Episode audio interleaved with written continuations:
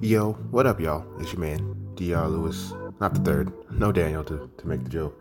Uh, so, just wanted to let y'all know um, this episode's a little different. Uh, we talk on um, some very sensitive issues. Um, there's not really a fake commercial break this episode. Um, we don't start it off with the usual laughs. It's not that there's no laughs this episode, but we talk about a very deep issue and we talk about some deep issues for a very long time. Um, so, I encourage you to listen to the, the whole pod and uh, give it a chance, even though it's a little long, because uh, uh, there is a, a lot of uh, a lot of subjects broached in a very real way. And uh, I just think if you're someone who's looking to uh, listen more and talk a little less, it's a, this is a good opportunity to do so. Uh, so, you know, it's going to sound a little different because we're doing it on Zoom. It's our first episode back and we're doing it in a different way. The audio might not sound what you're like what you're used to hearing. Uh, but you know, just give it a chance, keep with it, and we'll we'll try to get better as we go on. All right, enjoy the pod.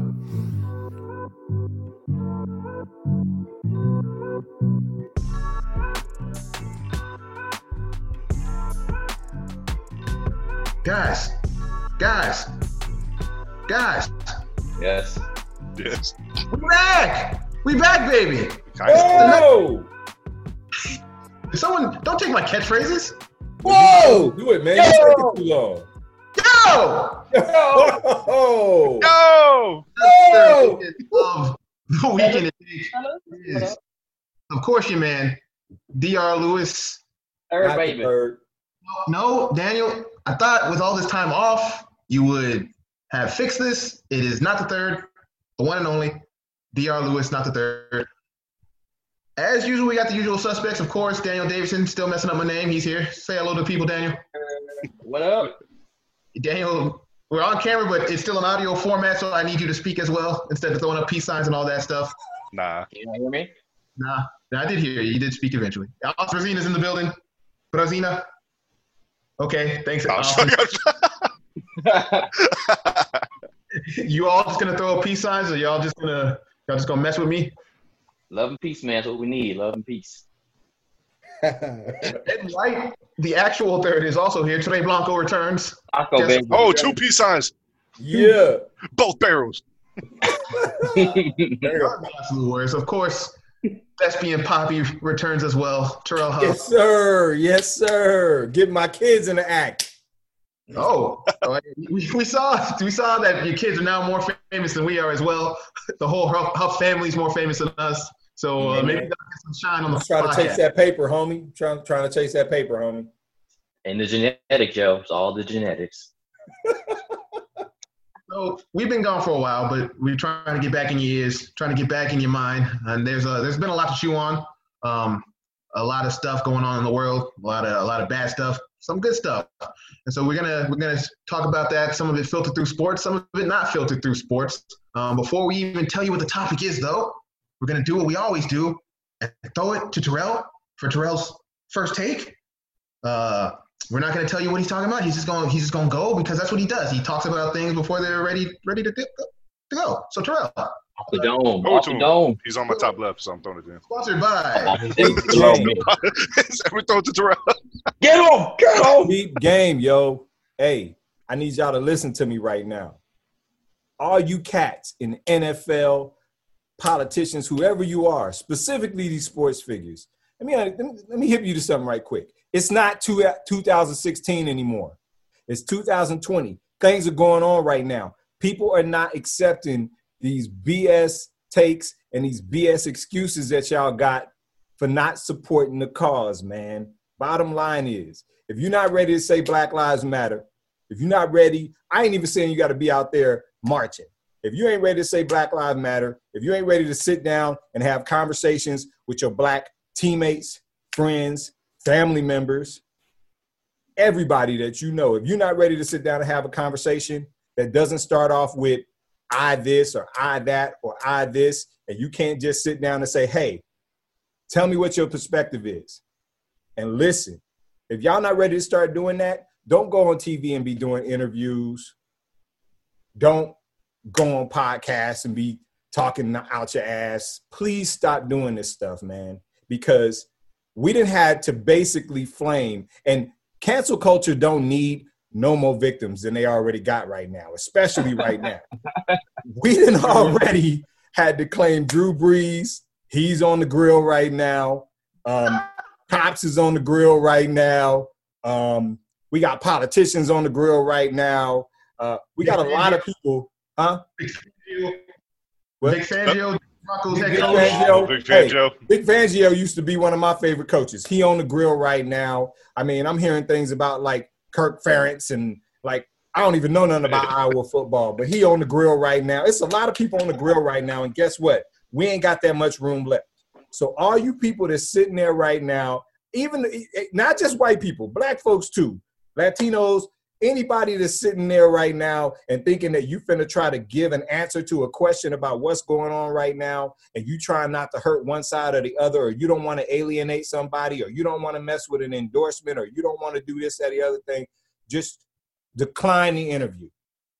Because bottom line is, is you would much rather have people think you're not an ally or maybe be curious about whether you're an ally or maybe be curious about whether you you own the team than to just open your mouth and say something dumb and everybody know you're not on the team. And then you got to give apologies and your wife got to give apologies. And everybody got to come out and talk about what's on my heart and i didn't mean what i said and what i was say what i said was perceived a certain way but that's not how we tired of hearing all that. So bottom line is please, please, please think about what you're gonna say. That's all I gotta say. That's just my little public service announcement to some of you sports figures that will probably never hear any of this. but please do that, bro, because it's really, really getting super crowded on the grill right now. It's already a lot of cats getting roasted already, man. We don't need more. Handle your business. And, and you can Think tell you can tell Terrell was very serious about that because he got very, very close to the camera and continued to get Right here, to son. Yeah, yeah. My, my personal favorite, my personal favorite is when he went full Kevin Hart and he's like, "Help me!" he's started getting up at the camera. himself. Hey, help me. There's a lot of hand motions that Help may, me or, help you, bruh. that may or may not be seen. Uh, so Terrell with the Terrell's first take, sponsored by J and T Charters, uh, official charters of the Memphis Grizzlies. And now that Terrell has given his first take, uh, we'll introduce you to the topic a little bit. We're gonna go. Uh, we're gonna go over the Drew Brees comments, what he said um, about the movement, about what's going on um, as protests break out all over the nation. Uh, of course, after the uh, tr- uh, tragic murder of George Floyd, uh, protests have swept over the nation, and everyone has some stuff to say about it. The NFL has come to the forefront because of their previous stance on the Black Lives Matter and the nat- and the police brutality protests that broke out in their sport since the, uh, the 2015 season, uh, led by Colin Kaepernick. And so they released a statement. Drew Brees has been releasing statements all over the place. He has about four or five statements. His wife has a statement.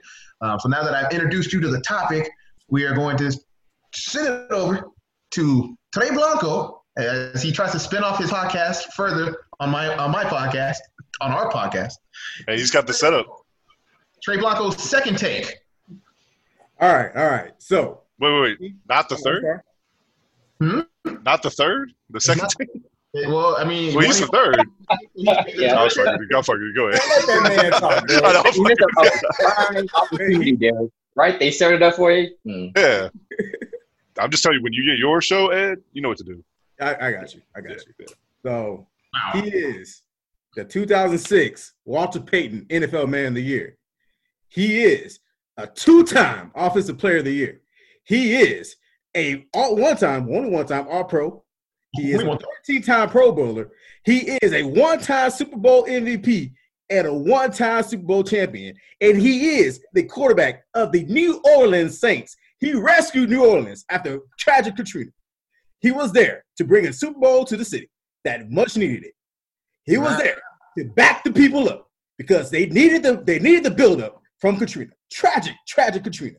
But yet, your quarterback, Drew Master Brees, failed, failed failed at his one opportunity to stand up for his city. Yet again, the true opportunity to stand up for his city, he had failed.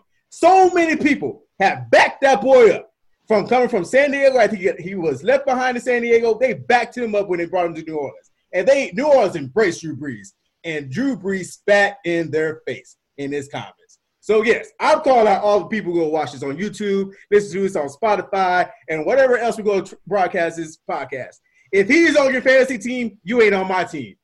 Drew Brees should not be on nobody's fantasy team. Drew Brees should retire. I'm on Shannon Sharpe's bandwagon of Drew Brees retiring. He No. does not deserve Oh, sir. what Let him, let him cook, D. Let him cook. I'm good. He's cooking. the grill's Let him going. cook. The grill's going. The grill's going. going. He does not deserve to be in this NFL. He just and I was excited. Let me tell- I was excited when I saw Drew Brees. I was excited. I was excited. I was like, Drew Brees is about to have my back. Because I because Drew Brees, Drew Brees is my boy. I back Drew Brees. But then he said what he said. Then you saw what he you saw what he said. And he stood by it. And yet Trump and when Trump what even made it worse, Trump backed him up.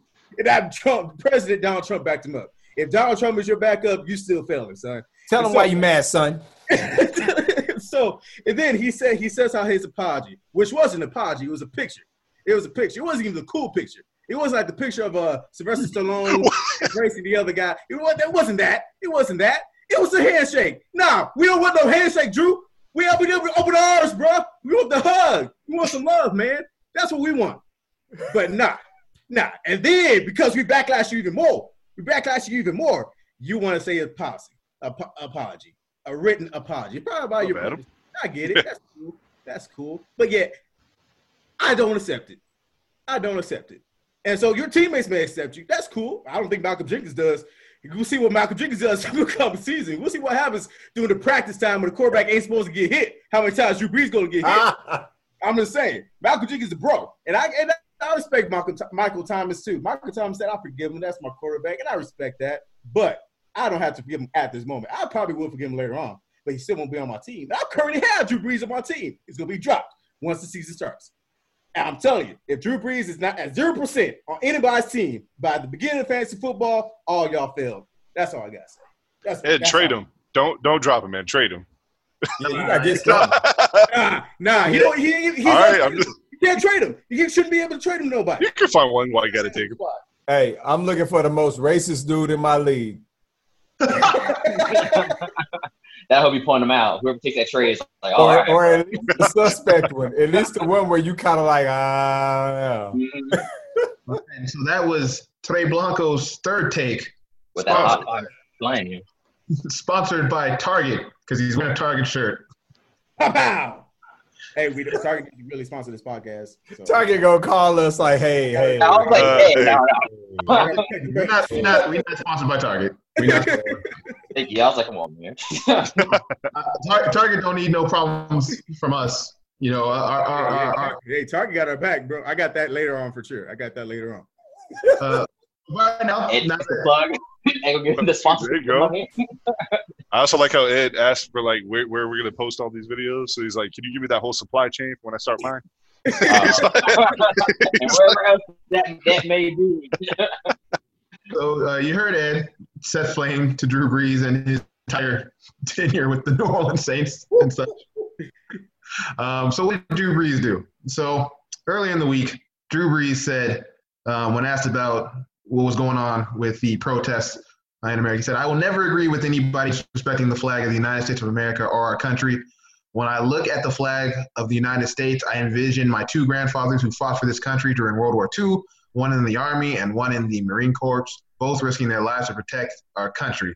Um, and so he said that and immediately caught, caught, he caught hands because He forgot Uh, that it was black dudes serving right alongside his grandpappies. The Yeah. entire time. Yeah. And to what Terrell kind of touched on earlier when he was saying there's no more room left on the grill, that's basically what happened. Like people are tired of having to explain it. So when Drew shut, when Drew piped up, everybody's like, "Shut the fuck up." That was it. That was the end of it. They're like, "We don't want to hear it." Oh, what's what's interesting about this particular uh, about Drew Brees being the one who said this is that these aren't different uh, thoughts than what he had in 2016, as Terrell kind of alluded to. He didn't name Brees, but that's basically who he was talking about when he said having 2016 opinions in 2020. Because back in 2016, Drew Brees had this to say about uh, then when Colin Kaepernick and his movement had started up. He said, "I disagree. I wholeheartedly disagree. Not that he wants to speak out about a very important issue." No, he can speak out about a very important issue, but there's plenty of other ways that you can do that in a peaceful manner that doesn't involve being disrespectful to the American flag. the great thing about this country is that we have the freedoms that allow you to speak out openly about any issue. So I'm not commenting on the issue itself because any person that has has the right to speak out on any issue they want. That's the great thing about being in America. But the American flag is what represents those freedoms. It represents the very freedom that Colin Kaepernick gets the opportunity to exercise by speaking out his opinion in a peaceful manner about the issue. Like it's an oxymoron that you're sitting down disrespecting that flag that has given you freedom to speak out.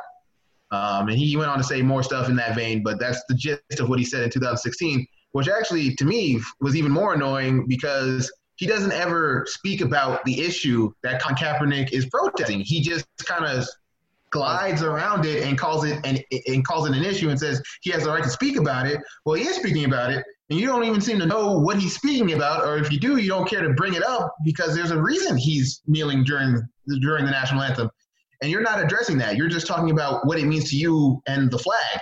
And so, just the, the privilege in, in that actually strikes you a bit more than even what he said this this coming this past week. And so I had already, I'd already, because I was covering the Seahawks during that time, I was covering the national, the uh, police brutality protests and all that kind of stuff. So I'd heard these quotes back in the day, and I was already kind of like, all right, Drew Brees, I'm kind of, I'm kind of done with you. Um, I didn't do, I didn't go as hard as Ed because he's on my fantasy team this last year. But I, I you know, as a, some, as thinking that Drew Brees is this kind of uh, ambassador to New Orleans, I was kind of done with that even back in 2016, just based on you know he doesn't have the back of his his constituency, as as Ed basically articulately uh, pointed out, and it's been like that for a while. This isn't new. This wasn't something that popped out of nowhere. Um, he has a history of this, um, and so that's where that's kind of where I came out on it, uh, just based on knowing what he had said previously, and I think I honestly think his previous comments are a little worse than this last week. It just happened to be that the culture has shifted, and so Drew Brees kind of got caught uh, with the rules changing. And thank God because I'm so happy he got caught. Yeah. I'm so happy that we live in a we're starting to shift where we can see that this is saying that kind of be, paying the fence, as Daniel said. Um, we no longer about that. Um, you either you get on board, or you get off. Right. And uh, that's that's basically the corner Drew Brees found himself in. Well, Well, no, he- on, on that um, Terrell said earlier during his first take. Uh, I know he had mentioned that you know if you're not down for Black Lives Matter, then don't do the interview and just you know stay quiet or whatever. I think I think in our current climate right now, that's not acceptable either. Like now they're going to people saying, "What is your stance on this?" I don't want you to say, "Well, no comment" or "I don't want to talk about it." It's like no, you have to have a stance on it and let me know what it is. So if you don't do an interview, if you don't give a stance, then that kind of puts you on that other side because you know from, from that fact, then either you don't get it or apparently you don't care or something because I mean, seeing a video like that of someone getting murdered on on you know on screen has to make somebody feel something, right? So it's like you have no nothing to say about that, like no comment at all. So that's why I feel like it's not just you can't just be quiet. Like now, if you're a public figure, which Drew Brees, Drew Brees is, you know, like they said, he's like the face of, of course, the Saints. He's a big figure in New Orleans. Then yeah, they're gonna go to to get your take on stuff because that's what it is when you're in that place of power. It comes with certain responsibilities, and part of that is addressing certain issues, social issues, and such. So yeah, you're gonna have to give your take, and you better have been paying attention, or or if not, then you're gonna you're gonna get called out and get put on on Ed's grill. So it's gonna go. it's a big ass grill. but I no, you're right. I mean, you're exactly right. Oh, I'm sorry, sorry. I was gonna say you're right though. Like about the last few days, I've looked up a lot of people on Google like political stance because I was curious. I'm like, well, who who is actually like? And just earlier today, I was kind of thinking to myself, I'm like, what does Tim Duncan think about this? Just as like an aside, I was like, I would hate to find out some bullshit like Yeah. like people that I I really like. But anyways, uh, one that I looked up personally was like Dolly Parton because I was thinking about country music and everything and how how typically that's a. Ugh. Uh, but you know, I was just curious. I was like, "What do you have to say about it?" And a lot of people don't have comments. So you kind of like, well, "What do you think And about that's it?" kind that's telling by itself, though, isn't it? yeah. Well, the Dolly Parton one, just to clarify real quick, because I don't throw no shit on Dolly Parton. Dolly Parton has publicly said that she refuses to get into any kind of politics, but she has publicly said that she does not like Donald Trump and that we all need to pray for that man. So just real quick to get that out the way, that's about as strong a In stance you words, can take. bless his heart. Yeah, yeah, that's about as strong a stance you can take. But yeah. Eh, but like the funny thing is, is to me is is you know, first of all, we yeah, I, I keep talking about the grill. The NFL is the main course. All right, we got there's a there's a few pieces of corn off to the side, and we got a couple of shrimp kebabs. But let's be clear, like he's right there next to the NFL because Yeah. bottom line is you can't not give a more nuanced answer to anything regarding what's going on right now when you consider what the NFL did. And and the sad thing is, is like it, it's sort of been overshadowed what Goodell said the other day, mostly because one, people think he's full of shit. The other part of it is, is that it's been overshadowed because it's like both of you, in my opinion, Brees and Goodell slash the NFL, both of them should have said that man's name.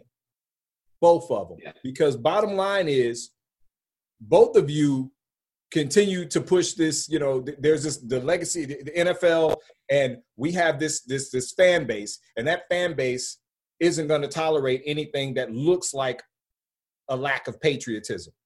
And then you carry that over to Drew Brees, and he's essentially toeing that exact same line, almost to the extent that you think somebody said, "Hey, Drew, you're one of the biggest, you know, names in the league. We're gonna need you to toe this line for us because you're you carry a lot more weight than the I'm sorry. I'm sorry. So, Ed's Grill, baby.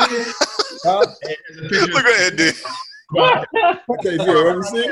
Oh, you have it on. Put it on a tile view instead of a. Yeah, gotta like, say something, uh, just here. But like, Ed's got a little picture of a grill behind him now because you know he's been Look at that smile. but really though, like very pleased with himself. like to me it was so annoying because it was almost like they had a conversation and it was like okay these are the talking points. So we're to give tom brady we're to give you these talking points. And then hey drew we're to give you these talking points. And then oh hey aaron Rodgers, we're going to give you those talking points. Aaron was like fuck y'all okay? He's, aaron was like nah bro this, this this is messed up. Like i'm not getting no. And so when you look at those three quote unquote poster boys two of them kind of rolled with it, including one that had a "Make America Great Again" hat behind him in a locker room while he was doing the interview. But we already know what's up with that. But Brees, mm-hmm. basically, it was almost like he latched onto them. He went into a time capsule, and he came out four years later in the middle of all this stuff, and was like, "Hey, I, I could I could still just use that same line that I did back in 2016, right? I, I could just could I just roll with that? Okay, cool." And then he just rolled with it, and it's like, "Nah, bro, you gotta say more." Because bottom line is, if you want to say that I've got a fan base that either I agree with or whatever, and I feel this way, hey, it's called nuance. Add a little something more to it. Guess what? The Tuskegee Airmen served in World War II too. And when they came home, they got spat on. When they came home, they didn't get the benefits that your grandpappies got. When they came home, uh, some of them got lynched. And guess what? We're seeing it in the street right now. So how about you go back in your bathroom, figure out a better thing to say, and then bring your butt back out here and say something else. And that's pretty much essentially what we got because he came out and he did his little Instagram message and then he kind of apologized. He still tried to pull that.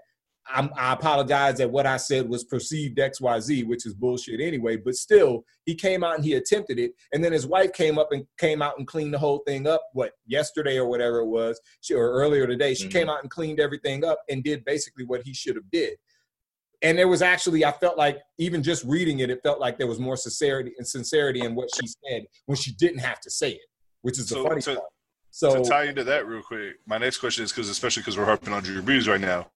Uh, in terms of Drew Brees' apology, in terms of his wife's apology, and then in terms of Roger Goodell's apology, what do y'all find sincere or not sincere about it? Because personally, I don't really like Drew Brees' initial apology, but I really did appreciate the fact that he added the president, which to me was like one of those, okay, well, at least he's drawn some attention to what he's saying Right. right now. and it was in response it was a response to, to something that that the president did say in regards to he shouldn't have apologized which to me was about the i just saw the grill.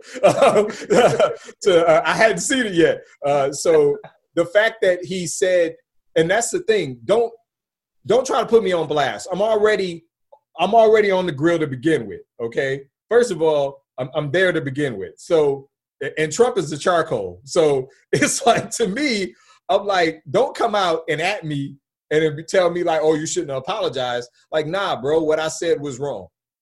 And Well, i realized what i said was wrong hmm. and so this is what i'm to do. You can take my apology and whether you feel like it's good or not that's fine but the bottom line is don't come at me. So he felt like he had to go back and the mean and the reason was is because and then i think about this. If we're not in the middle of everything that we're in the middle of and all this wildness between coronavirus and the, and and the marching and the riots and everything, whatever you know, the protests, if we're not in the middle of all this, does he really go back at Trump like that? Does he? I mean, I don't Well, think he does. let's let's pause for a second because we're talking about things and we haven't informed the listener on what we're talking about. Because Drew Brees, uh, after he made that initial statement, he made multiple attempts at apology. Um, he tweeted at President Trump, sent, sent a letter to President Trump via via social media. His wife apologized. So the initial apology from Drew Brees goes as such. I would like to apologize to my friends, teammates, the city of New Orleans, the black community, NFL community, and anyone I hurt with my comments yesterday. And speaking with some of you, it breaks my heart to know the pain I've caused. In an attempt to talk about respect, unity, and solidarity centered around the American flag and the national anthem, I made comments that were insensitive and completely missed the mark on the issues we are facing right now as a country. They lacked awareness and any type of com- compassion or empathy. Instead, those words have become divisive and hurtful and have misled people into believing that somehow I am the enemy. This could not be further from the truth and is not an accurate reflection of my heart or my character. This is where I stand. I stand with the black community in the fight against systematic racial injustice and police brutality and support the creation of real policy change that will make a difference. I condemn the years of oppression that have taken place throughout our black communities and still exist today. I acknowledge that we as Americans, including myself, have not done enough to fight for that equality or to truly understand the struggle and plight of the black community. I recognize that I am part of the solution and can be a leader for the black community in this movement. I will never know what it's like to be a black man or raise black children in America, but I will work every day to put myself in those shoes and fight for what is right. I've always been an ally, never an enemy. I am sick about the way my comments were perceived yesterday, but I take full responsibility and accountability. I recognize that I should do less talking and more listening. And when the black community is talking about their pain, we all need to listen. For that, I am very sorry and ask for forgiveness. Um, and then his wife has also issued an apology. Um, she said, uh, basically, she said, We are the problem. I write this with tears in my eyes, and I hope you all hear our hearts. I've read these quotes and scriptures 1,000 times, and every time I read it and the words sink into my heart, I think, yes, this is what it's all about. Only until the last few days, until we experience the death, we experience the hate, that I realized that these words were speaking directly to us. How could anyone who knows us or has had interactions with us think that Drew or I have a racist bone in our body? But the whole point, somehow we as white America, we can feel good about not being racist, feel good about loving one another as God loves us. We can feel good about educating our children about the horrors of slavery and history. We can read books to our children about Martin Luther King, Malcolm X, Hank Aaron, Barack Obama, Rosa Parks, Harriet Tubman, and feel like we're doing our part to raise our children to love, be unbiased, and with no prejudice to teach them about all of the African Americans that have fought for and risked their lives against racial injustice. Somehow, as white Americans, we feel like that checks the boxes of doing the right thing. Not until this week did Drew and I realize that this is the problem. To say I don't agree with disrespecting the flag, I now understand that also saying I don't understand what the problem really is. I don't understand what you're fighting for, and I'm not willing to hear you because of our preconceived notions of what the flag meant to us. That's problem. We are not listening. White America is not hearing. We are not actively looking for racial prejudice we have heard stories from men and women we have known and loved for years about the racism that occurred in their lives, stories that were never shared or talked about because somehow they were considered normal. To all of our friends and anyone we hurt, we will do better. We want to do better. We want to hear you, and we will fight for you because thinking we are not part of the problem is checking the box. Is it means we are not doing enough. It's our job to educate ourselves. We are sorry. And so that's those were both their statements. And then Drew Brees goes into a back and forth with Donald Trump, where Donald Trump says Drew Brees shouldn't have apologized. Basically, Drew was like, "Hey, man, I've come to understand that this this was never about the flag, um, and we need to make some real changes and and things of that nature." So that's kind of the. I'm not going to read the whole back and forth with him and Donald Trump. You can go kind of find that on yourself. But now you're kind of caught up on where the apology is, and uh, you know we can kind of go into what those apologies mean because, frankly I, they're trying, right? And so you want to give them points for trying. They, they clearly are making an effort. I like. And, and it's like, no, I'm sorry, but it was like, nah, nah. I, I want to. The White's apology is a little better. It's still both their apologies are tinged with making it about them. Yeah. Uh, making it about their pain, making it about how they're being perceived. Drew Brees even goes in and says, uh, uh my perceived comments. Yeah. Yeah, and I, I'm not the enemy. I was never the enemy. Well, man, when you're not really understanding the problem, that makes you the enemy, man. So you can't really sit here and say I've never been the enemy. Clearly, in some ways, you've been hindering progress, right. and you need to acknowledge that. And there wasn't to me enough of that, especially in Drew Brees' statements. But again, they are trying. Um, I, I don't know. It's, it's it's hard for me because, like I said, this isn't some opinion they formed on the fly. This has been the opinion for a long time. You had the opportunity to lead on this, and you you you missed mark. And now you kind of want to say I can be a leader in the black community. Well, no, you can't. You had that chance, and you you messed it up. So you need to do more listening, which is why I like what she said at the end because she kind of brings it back to we haven't been listening enough. We need to do more listening. Drew Brees really never hit that that that note in his apology. He still seems more like, hey, I can, you know, I can lead this charge, and I've, I've, I've always been on your side. And it's like, well, no, no, Drew, you, you haven't always been on our side. That that was made clear. You made that clear twice over the last four well, years. It's probably more. I, I wouldn't I wouldn't say that. I would say he thought he was on our side. He was a leader from what his own notion of being a leader for people is. Right. But what he what he found out recently is that no, the way that you're thinking, the way you're acting, that's actually not helping us at all. It's actually hurting us now. Mm. So that's why I kind of like um like a, a, quote that she said in, in her her uh, her statement and stuff about you know them kind of trying to figure out that they were the problem because the reason why they got to that point or reason why they were the way they were before is because of willful ignorance so I don't think either of them are racist or anything like that, but they had their stance on the flag. They know how other people felt about the flag, but they didn't really take the time to go out and learn about other people's point of views or why they feel that way about, you know, kneeling, all that kind of stuff too. Um, Drew Brees probably was like uh, surprised by the backlash and stuff because he probably never thought about how his black teammates are feeling about things that are going on as well. Like he probably doesn't know how much it's affected them, how personal it is, how important it is to them. That's why it's like, oh well, you know, I'm always, you know, friends with everybody and I just love all people or whatever. But it's like, no, it, it's bigger than that. And the fact that you just won't take the effort to actually fully understand the other side or where we're coming from is actually doing more damage to us than what you really think. Mm. But now he's feeling that because of all that backlash. So that's why I feel it, it, it, does make sense that they're kind of talking about how they feel about this the situation stuff because yeah, the problem was them and how they felt, but only since they got all this venom and backlash and everything, they kind of had to now look inside to see, okay, well, what really is going, going on? Why people were turning on me like this? And now they're starting to see it. I think. Well, so I think they actually are turning the corner. So, and I get that. I'm not saying that's not valid, and I'm not saying that.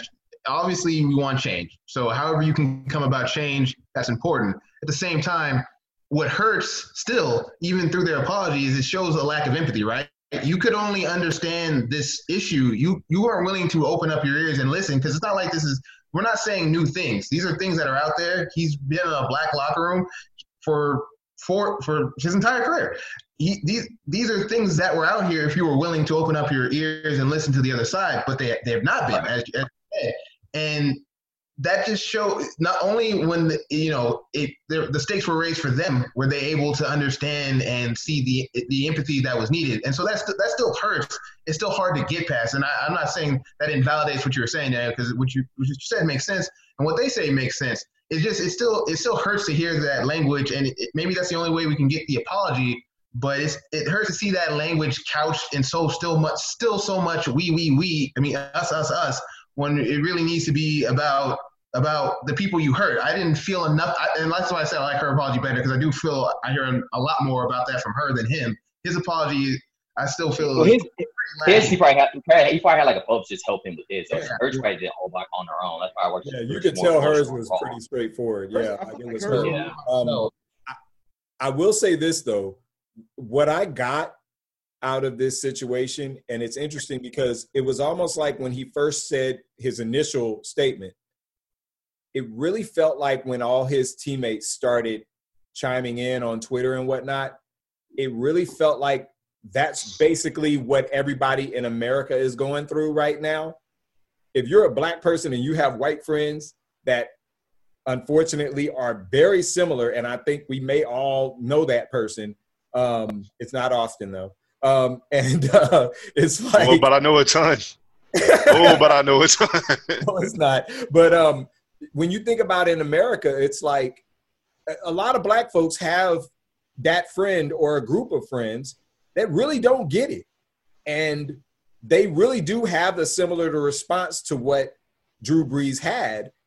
And we saw it playing out, but we saw it playing out on social media and everything, and we saw it kind of affect him. You, we can argue about whether or not it was sincere. We can argue about whether or not he really, really did see quote see the light, or if it was just one of those things where it's like, holy crap, I'm getting flamed, I'm roasting, I need to do something. Um, The Mm. bottom line is, we saw a conversation play out that really, if it hasn't already, needs to play out with every person across the country that is an African American that has white friends or friends of, or just other friends that maybe don't understand this situation and how. Oh, you Ed, can't Ed, I want to. Yeah, oh, I'm sorry. I was going to say, Ed, I want you. I want to let you cook, but I want to real quick touch on one thing about the language of it because I know you got you got some stuff to say on that. Mhm. Uh, um, real quick, I want to touch on the language. Two things in particular. One, we already said it, but I know that that we feel like hers was more sincere. For me, she won me over at least in the apology department when she said, "We are the problem." Because that's a very that's a that's a me statement that's Mhm. taking ownership of what's going on, and I was like, you know what, that's cool. I respect that part of it. I. Um, I, I don't know for sure how much of it's sincere or not. I think I have to at least give them the benefit of the doubt in the sense that to us at least, it make it's so easy. Like it's it's common sense. Like this is this is like not a like oh uh, it's very nuanced. No, this is night and day. Like is is the sky blue? You know something simple like that. So maybe he did just get it. Maybe he just finally understands what's going on. Right. And I have to give him the benefit of the doubt until I hear otherwise. But I was gonna something that we'll probably touch on later. But I want to touch on something else in the language of hers that, that I've been hearing a lot of lately. She cited specifically, uh, I believe she said MLK, Rosa Parks, and Harriet Tubman when she was Yep. talking about it. Those are three of the most popular white aspects of slavery. And, and the only reason I say that is because that's that's still the the white entry point into this conversation. So mm. to me, it doesn't show that they really know all that much about it. To me, it just shows like, oh, you know what? All those stories we learned in history class are mm-hmm. are true. Like to me, that that reeks of phoniness. But it's not her fault necessarily. She just doesn't know anything. She's that- doing what what I- everybody else would. Yeah. Yeah. And that's and that's that's why I kind of felt by Drew Brees' apology. He's doing what everyone else would have said in his mistake. You know what I mean? I, I feel like he didn't really reach out to Michael Thomas or Malcolm Jenkins and really talk about, hey, what is it about the what is it? Why isn't the flag? Why why isn't kneeling disrespecting the flag? Like what is it? Like ask the questions. If you don't know, ask. Like don't, don't and if you're Drew Brees, ask in New Orleans in New Orleans, Louisiana. Ask the questions they're going to explain it to you. So that's why I don't feel like Drew Brees' apology was sincere because I feel like he still doesn't grasp what the issue is. He's still but he had five years to figure it out. you know what I'm saying? But he's still focused on the fact that it's disrespecting of the flag. And it's like the flag has nothing to do, the flag didn't earn our freedoms. It was the black, white, and his, and the few Latino Latinos who were fighting in those wars that got us freedom. It wasn't the flag. It's like, yeah, we're not disrespecting the flag. And some in some cultures, in many cultures, shaking the knees is sign of respect at the same time. And so, and even at that, if we're gonna go to the national anthem, the national anthem doesn't represent America neither. If you actually listen to the national anthem, but that's another topic for another day. But uh so, So, by the way, fuck the NFL taking money for the. go ahead, go ahead. but um that's like I hear what his wife is saying. I could I could see I could see how like everyone like you guys said, I could see where her sincerity of it. But if Drew Brees would have said that, then I could say, all right, you get it. I still don't believe he gets it. I honestly don't. I honestly don't. He doesn't. He doesn't get it. Roger Goodell, I I feel like he doesn't get it neither. And so there's a whole lot, and there is not just an NFL aspect, like Austin said, and like Terrell said. There's people in our lives that don't get it. And um, I had to, I had a conversation on Facebook uh, Messenger about with someone who didn't get it, and I explained to him, "Hey, it's not about the flag. It's not about the military. It's about how we're tre- how our people are treated unjustly by brutality, by their own citizens, our fellow citizens that were mistreated, and as a, consistent consistent basis of mistreat of mistreatment towards us. And I and and she still didn't get it. I said I said it to this way. I was like, "What if it was me who got killed? How would you feel?" She goes, "Oh, I get it." It's like that's another. We have to we have to make it personal sometimes. It's sad that we have to make it personal when we explain it to people. That if it was myself, Terrell, Derek, or Daniel, if it was us, how would you feel in that matter?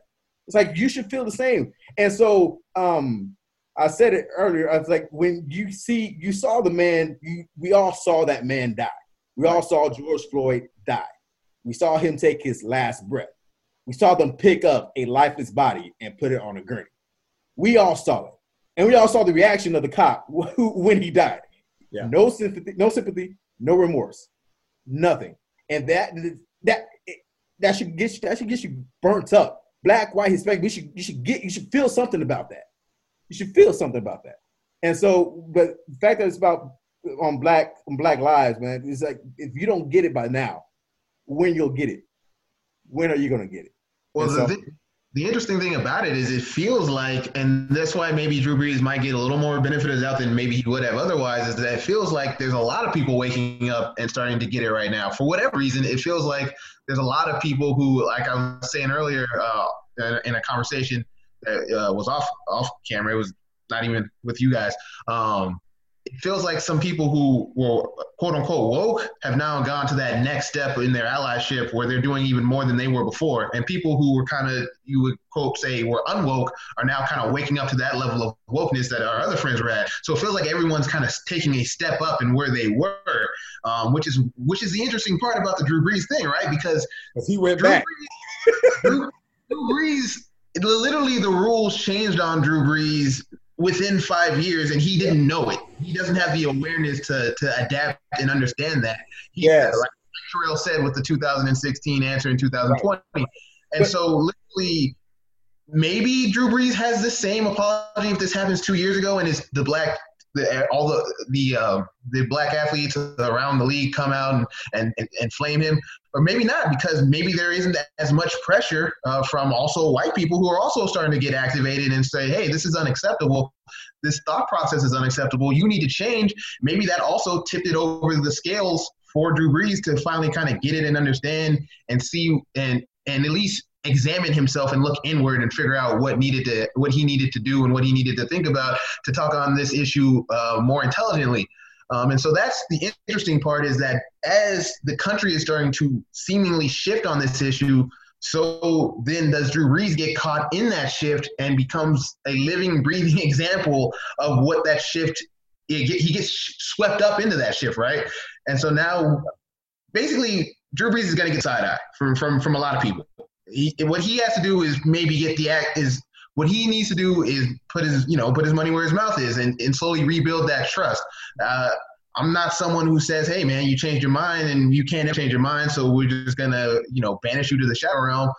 But you do have to earn that trust back a little bit and so we'll see what drew brees does um, how he chooses to purport himself if he gets smart on the issue if he does start doing more listening than than talking um, and he'll have to take it from there and go step by step because i don't believe drew brees is a bad individual I don't believe a lot of people who have these have bad opinions, in my opinion, are bad individuals.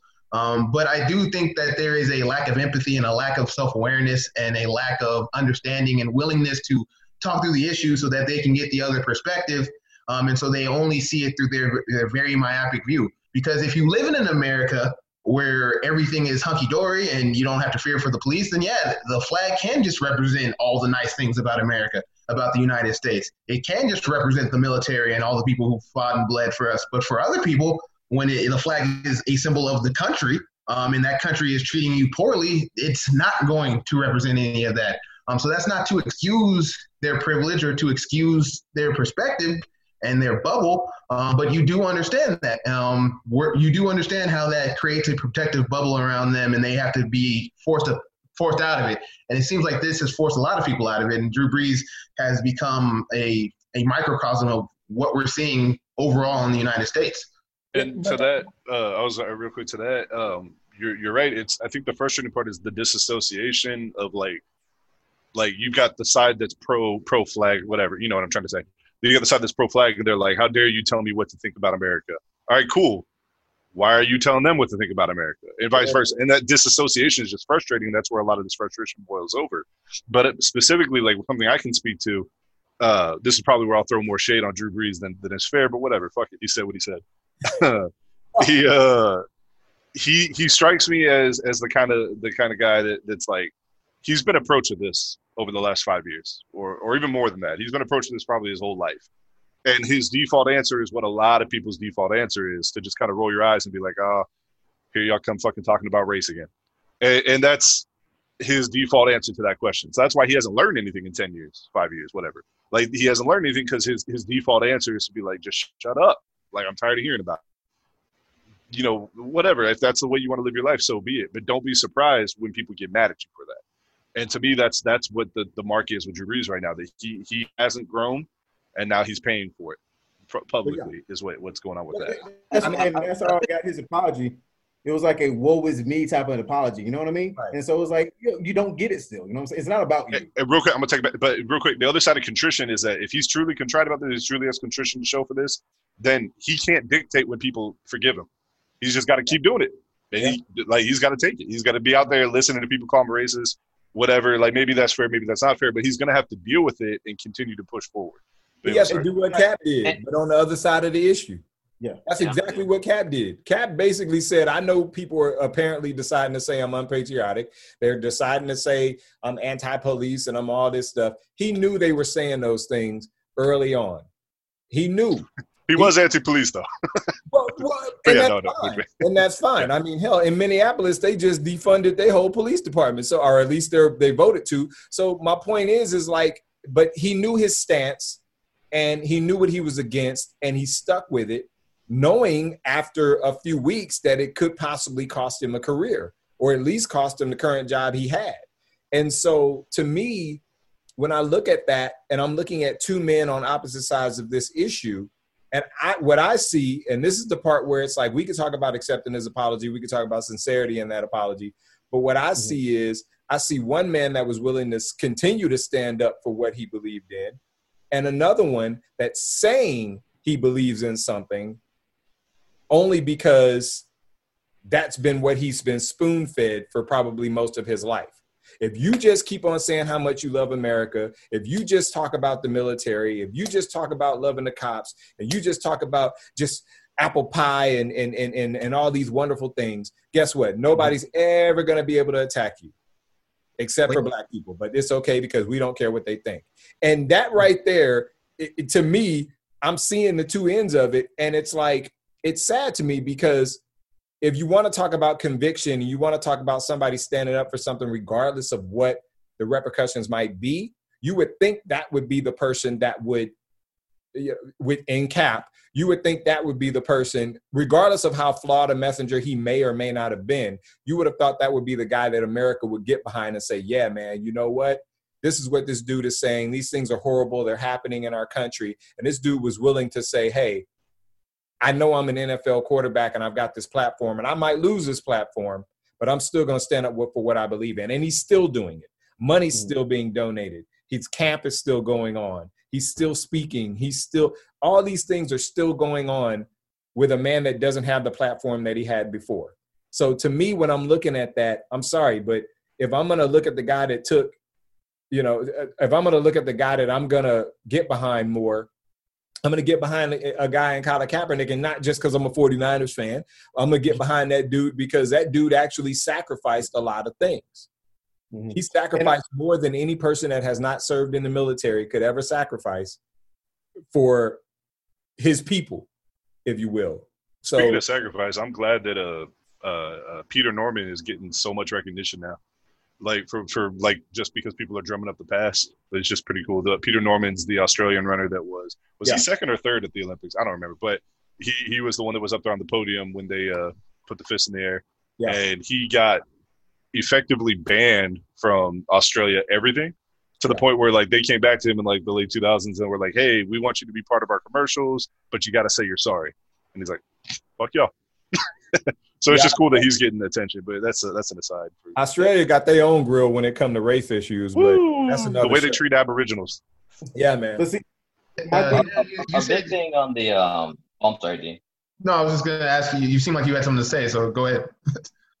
Yeah, well, one thing I want to touch on for the cap thing though is he actually wasn't just for you know I know I believe I'm gonna stand on it. He actually took in consideration the other point of view or the other side as well. Yeah, For Right. example, when he first started protesting, he actually was sitting down, Yeah. Uh-huh. um, but he actually took, he took the time out to go talk to a military vet, to talk, ask him about you know what should I do? Is this a good thing to do it? And he explained that you know well sitting down might be seem a little bit too offensive, but kneeling as in you know in the military in your religion in most things is seen as you know showing respect to something right. yeah. and which is why he then switched to kneeling so this is kind of where drew brees would have, took, would have helped him out take a, a book a page out of Kaepernick's book by saying okay i might believe that you know no one should ever kneel in front of the flag but let me still go out here and talk to the people first though Right. let me ask them you know why are you kneeling why do you think it feels okay even if he doesn't change his mind about the whole actual act of kneeling, he might actually still understand the reason why they want to protest in the first place Right. in front of during national anthem in front of the flag as well.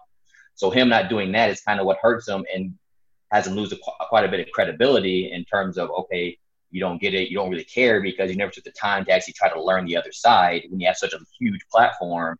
And every single day or most days of your life, you're actually in the locker room with with African American men who obviously feel some type of way about what's going on, but you never took the time to actually reach out and talk to them or you know even see what's going on with them, even though they're part they're well yeah they're the reason why you are where you're at right now in terms of you know famous millions all that kind of stuff Sure. too.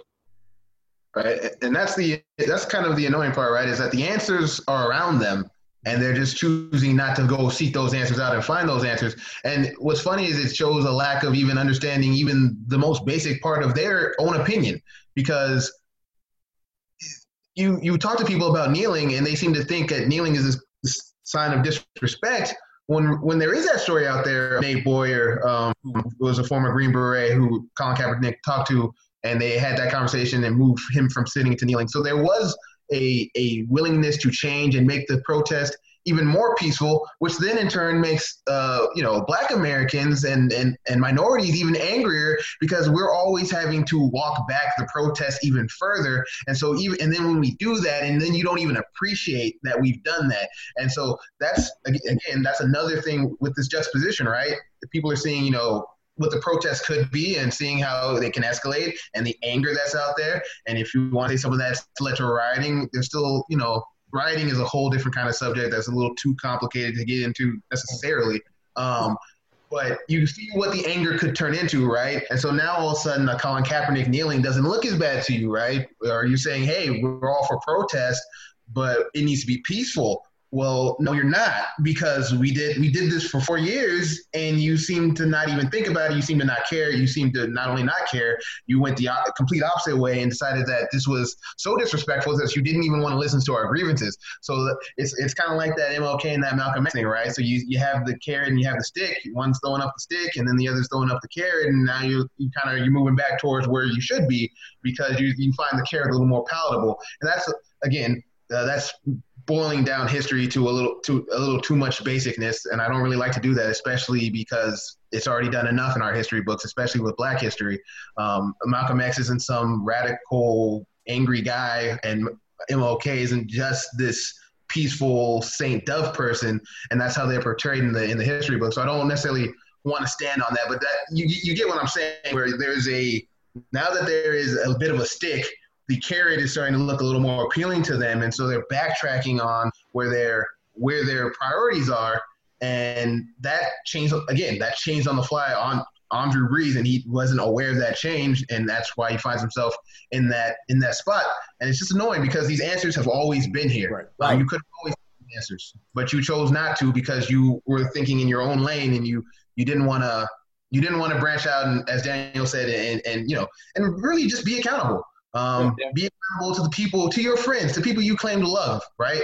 That's when it hurts. When Michael, Michael Thomas had real hurt in that in that in when he called out Drew Brees because that's his dude. That's why he was you know accepted the apology so quickly and was willing to get back on track because that's one of his dudes. He throws him the football. They have a relationship, and so these people have been around this whole time. Why haven't you been listening to them? that's that's my point that's the most maddening thing about this whole situation is you literally have something that many people in rural parts of this country uh, specifically in the south and some in the north and other parts of this country there's people in rural america that rarely see a person of color except for on tv they don't have that source right there in front of them nine months out of the year that they can literally just sit down and have a conversation with about this particular subject. You have that.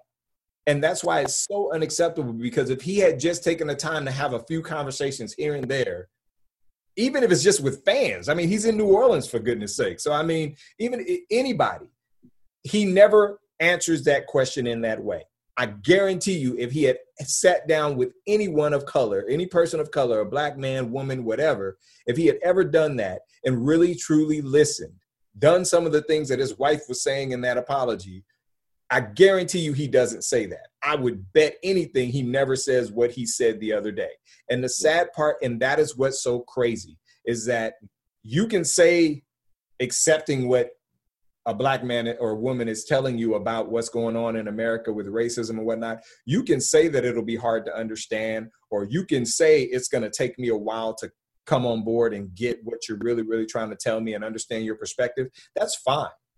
But it doesn't take but one good conversation about this subject where you're truly listening to prevent you from making the statement that he made the other day. And that's what's so crazy about this. That's why so many people are unwilling to say, nah, bruh, like so to be people willing to just be like, oh yeah, you know what? I accept what you're saying. So it's like I'm not writing the dude off, but at the same time, this is board. It's like it, it's the ignorance aspect of it, and mm-hmm. that's the part of it that's so bad. It's the ignorance aspect. I'm not expecting you to be a Rhodes Scholar. You're a you're a quarterback in the NFL. I, I'm not expecting you to be the smartest guy in the room. I'm not expecting you to, you know, come out here and, and, and lead marches. I'm not expecting any of that out of you. I'm expecting you to just understand perspective. And mm-hmm. it feels to me like it's like my perspective. If I'm I'm Drew Brees, my perspective is a perspective that matters. You better not perceive what I'm saying as anything other than just being a patriot. And you know, that's it. And so I, I it, it just that's the maddening part of this whole thing to me, man. Yeah, and that's and I, I, I'm right. I'm, I'm right with you on that. And uh, Daniel just said the same thing. It's like if you think about it, Drew Brees' upbringing was a sheltered upbringing. You know, he went to Austin Westlake, Oh yeah. predominantly white area. He went to Purdue, a predominantly white university, and then he goes then he goes to New Orleans after being five years in the NFL. So like, it, so he grew up being where it was okay to be ignorant and ignore the issues. But now, once you go to New Orleans, once you go to New Orleans, man, there's like th- there's a time for you to learn, and so he had, he's had the opportunity to learn, and he had and he had he just did it. So the fact that he chose to be ignorant and he's not even acknowledging the fact that he chose to be ignorant, that's what really makes makes me upset. And so if he said, you know what, Well, no, I was gonna say New Orleans, Louisiana changes black people.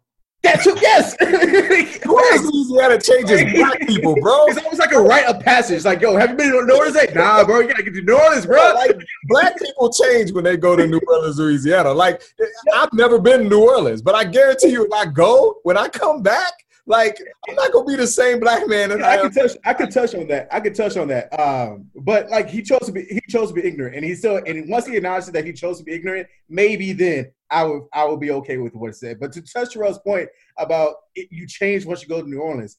Um, when my brother graduated from the Marine Corps, uh, and he's a, he's a 19 year Marine vet, just retired, and living. So my brother's in the military.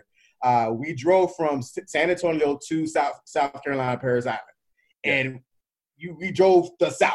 We drove through Alabama, Arkansas, Mississippi, Louisiana. We drove through all that. The. Chitlin tour. Yeah, we d- we The took. Chitlin tour. And I was uh, Yo, he was he was 18. He was 18, so I was 11. But um, and that's when that's what really opened my eyes to racism. You know, I experienced a little bit like growing up, like before here in San Antonio. But when we took that trip to, to South Carolina, we experienced a lot of different, a lot, a lot of situations of racism where we couldn't go down a certain road because this road is where uh, it was okay to still lynch people it, just because of a different color. We didn't go sit at this restaurant because we knew that we weren't going to get good service because the owner doesn't believe that we should be able to sit in the same restaurant with somebody. You know what I mean? And so uh, that really opened my. We drove by a, plant, a, a plantation, and we didn't go into it. We didn't like it was, it was a museum, but uh, we never we didn't go into it. But we could still see the huts where uh, we our ancestors were living in. You know what I mean? And so like that brought it was an emotional change. And even when as you go through New Orleans um, and you see the city and you get the culture of New Orleans because New Orleans is a completely different culture that than any other city in the world in, in the United States. It's a completely different culture. And uh, white, black, or Hispanic, but once you, once you experience that New Orleans culture, you come back with something. That New Orleans culture br- gives you something where it's like, oh my gosh, like you don't have to be black to get the, to get that feeling of pride because New Right. Orleans has a certain pride about about that city. It's a city that's underwater that nobody wants to leave. And so, like, it's a city that almost floods every hurricane, but they still stay there because they have pride in their city. And so Right. that you get that, you get that once you experience some time in New Orleans and once you get the history of it. So yes, Terrell, you're right. You get something, you get something out of a trip to New Orleans. It doesn't, you don't matter what color you are, you still get some, something out of it. Yeah. So for The him last- to be the same is what the problem is. Change, bro. Like, what you doing? it's like, yeah, I, I still got family. That's like, bro, leave. Like, come on, leave, man. But it's like, no, man, like, that's their home. Like that's their home. It's like, no, I'm not gonna leave the city, man. I, yeah, we may flood, but hey, we're gonna rebuild right back up, man. Yeah, We're, man. we're good. There- That Oh, city, oh. Don't you think Can't be Austin Westlake Drew in New Orleans.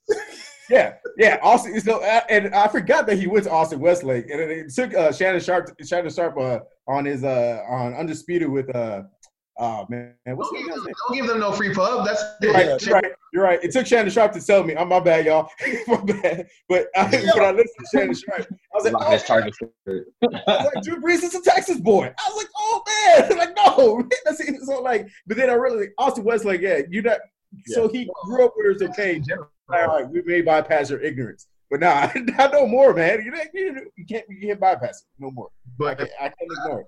last thing I'll say on this, and then y'all can give you know any final takes before we move on to the uh, to the NFL.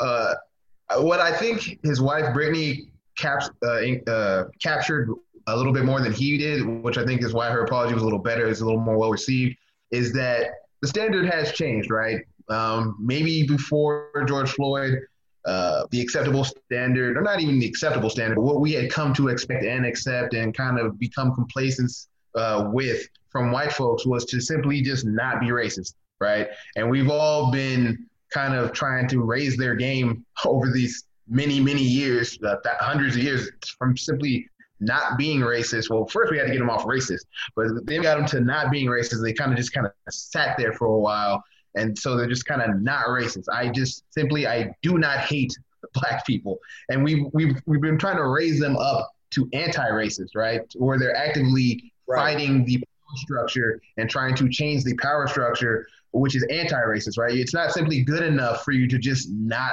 be racist and to not participate yourself in a system. We want you to use your power to help dismantle the system to be anti-racist, and that standard seemingly changed on Brees, and that's where you can feel in her state in her statement where it's like all this time. I thought simply just not being racist was good enough come to find out you want a little more from us and i understand why now i get it. I understand what i've been missing this whole time. Drew brees touches on that slightly on the periphery but he never gets all the way there. And so um, you know i'm mad but i get it. He's learning. He's not perfect. I at least hope that whatever dragged that out of him makes him continue to grow. I still you know for me personally i want to see some action where his words are. I want to see how he applies that. Who he, what? Don't if don't try to raise your own voice at this moment. Maybe try to raise up some voices that would not get pub otherwise. Who you can you can use uh, you can use your platform to raise their profile up. That's some of the work he needs to get into and start doing now. Not trying to rebuild his own character necessarily as a voice within the black community, but using his platform to raise up other voices of color that can more accurately and donating or, or using his platform to get to get those causes off the ground. Um, and I don't think that's where he is right now. It doesn't seem to be where his mind space is. But I I don't know his heart. I, I'm not him. I don't know what's in his mind. I don't know what he's working on. Um, so maybe he'll come and he'll figure that out. Maybe his wife will get into his ear and say, "Hey, this is let's let's brainstorm together as as white people and let's let's listen and figure out what our next steps will be." Um, so there's a lot going on with this. People are complicated, and we do have to give them just a tad bit of leeway because people are so complicated.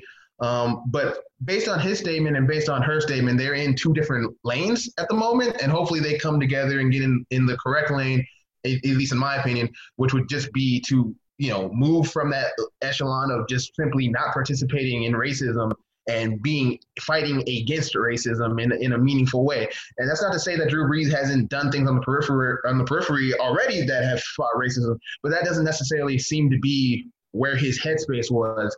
You know, all the work he's done here, good so far, it's still good work. It doesn't get discounted just because he has the wrong mind frame but it also seems like there was a lot to be desired, right? There's a lot more left to do. There's a lot more space he needs to tread to get to where we need him to be as a person in New Orleans, as y'all said, who is uh, a fixture. Drew Brees is literally a historical figure in New Orleans. Whether you Yeah. whether you kind of you like him or not or, or whatever, he is a part of the New Orleans history because of where he falls in line after Katrina and giving that city some hope back as the quarterback of the Saints. So literally, he's a part of New Orleans history. He's a historical figure within New Orleans, and so you, you we need better from him, and we should expect better from him. And it sounds like he's at least on his way to getting better. Um, hopefully, he can back that up with some action.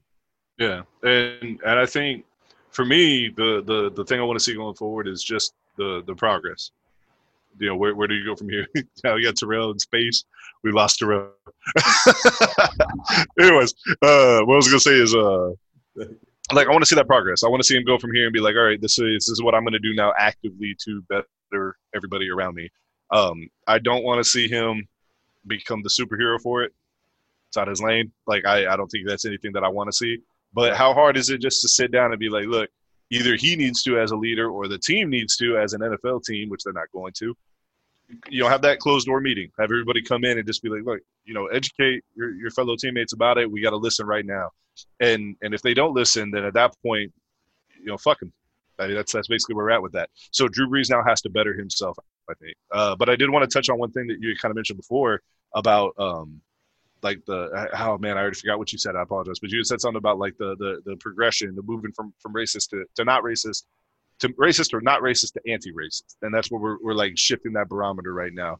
Um, I was going to touch on it briefly earlier when you were talking about like the the the the the, the whitewash history of of MLK and and Malcolm X, but I was thinking to myself the other day, I was like, man, I don't remember ever learning or reading Malcolm X quotes in school or like seeing his quotes ever.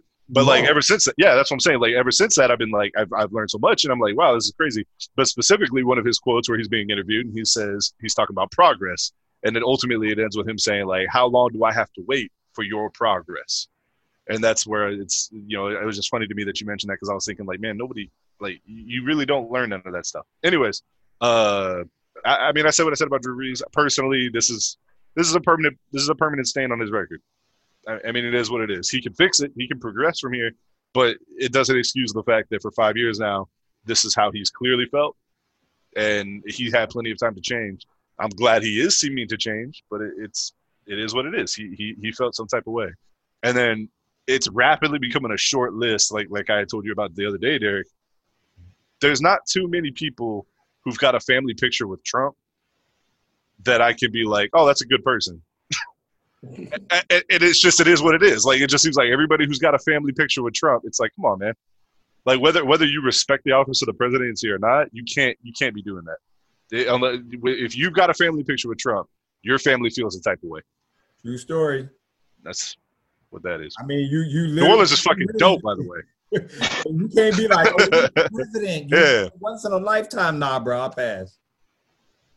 Yeah. I mean, Yeah, uh, I mean, you For saw me, what the LSU Tigers did when they, they were like they. That's the one I'm talking about. That's the picture I'm talking about. It's it's a recent picture. It's not like, oh, I got a picture with Trump back when he was in Home Alone. No, you got a picture of Trump when he's full on fuck all like no. When, when he's MAGA all the way. Yeah. No. what you gonna say, D? Yeah, um, I guess from from my last take on it, first I kind of want to address the whole him being in New Orleans thing. I really don't put too much credence in that. For me, it didn't really matter where you live; it's more about who you interact with, where, where you're at. Um, so I could definitely see a, a scenario where he's more insulated because he's one a celebrity. Um, you know, he's he's a, a star athlete. He has a lot of money, so he probably didn't have to really have those type of conversations with black people too often because he probably didn't around too many black people aside from being at practice.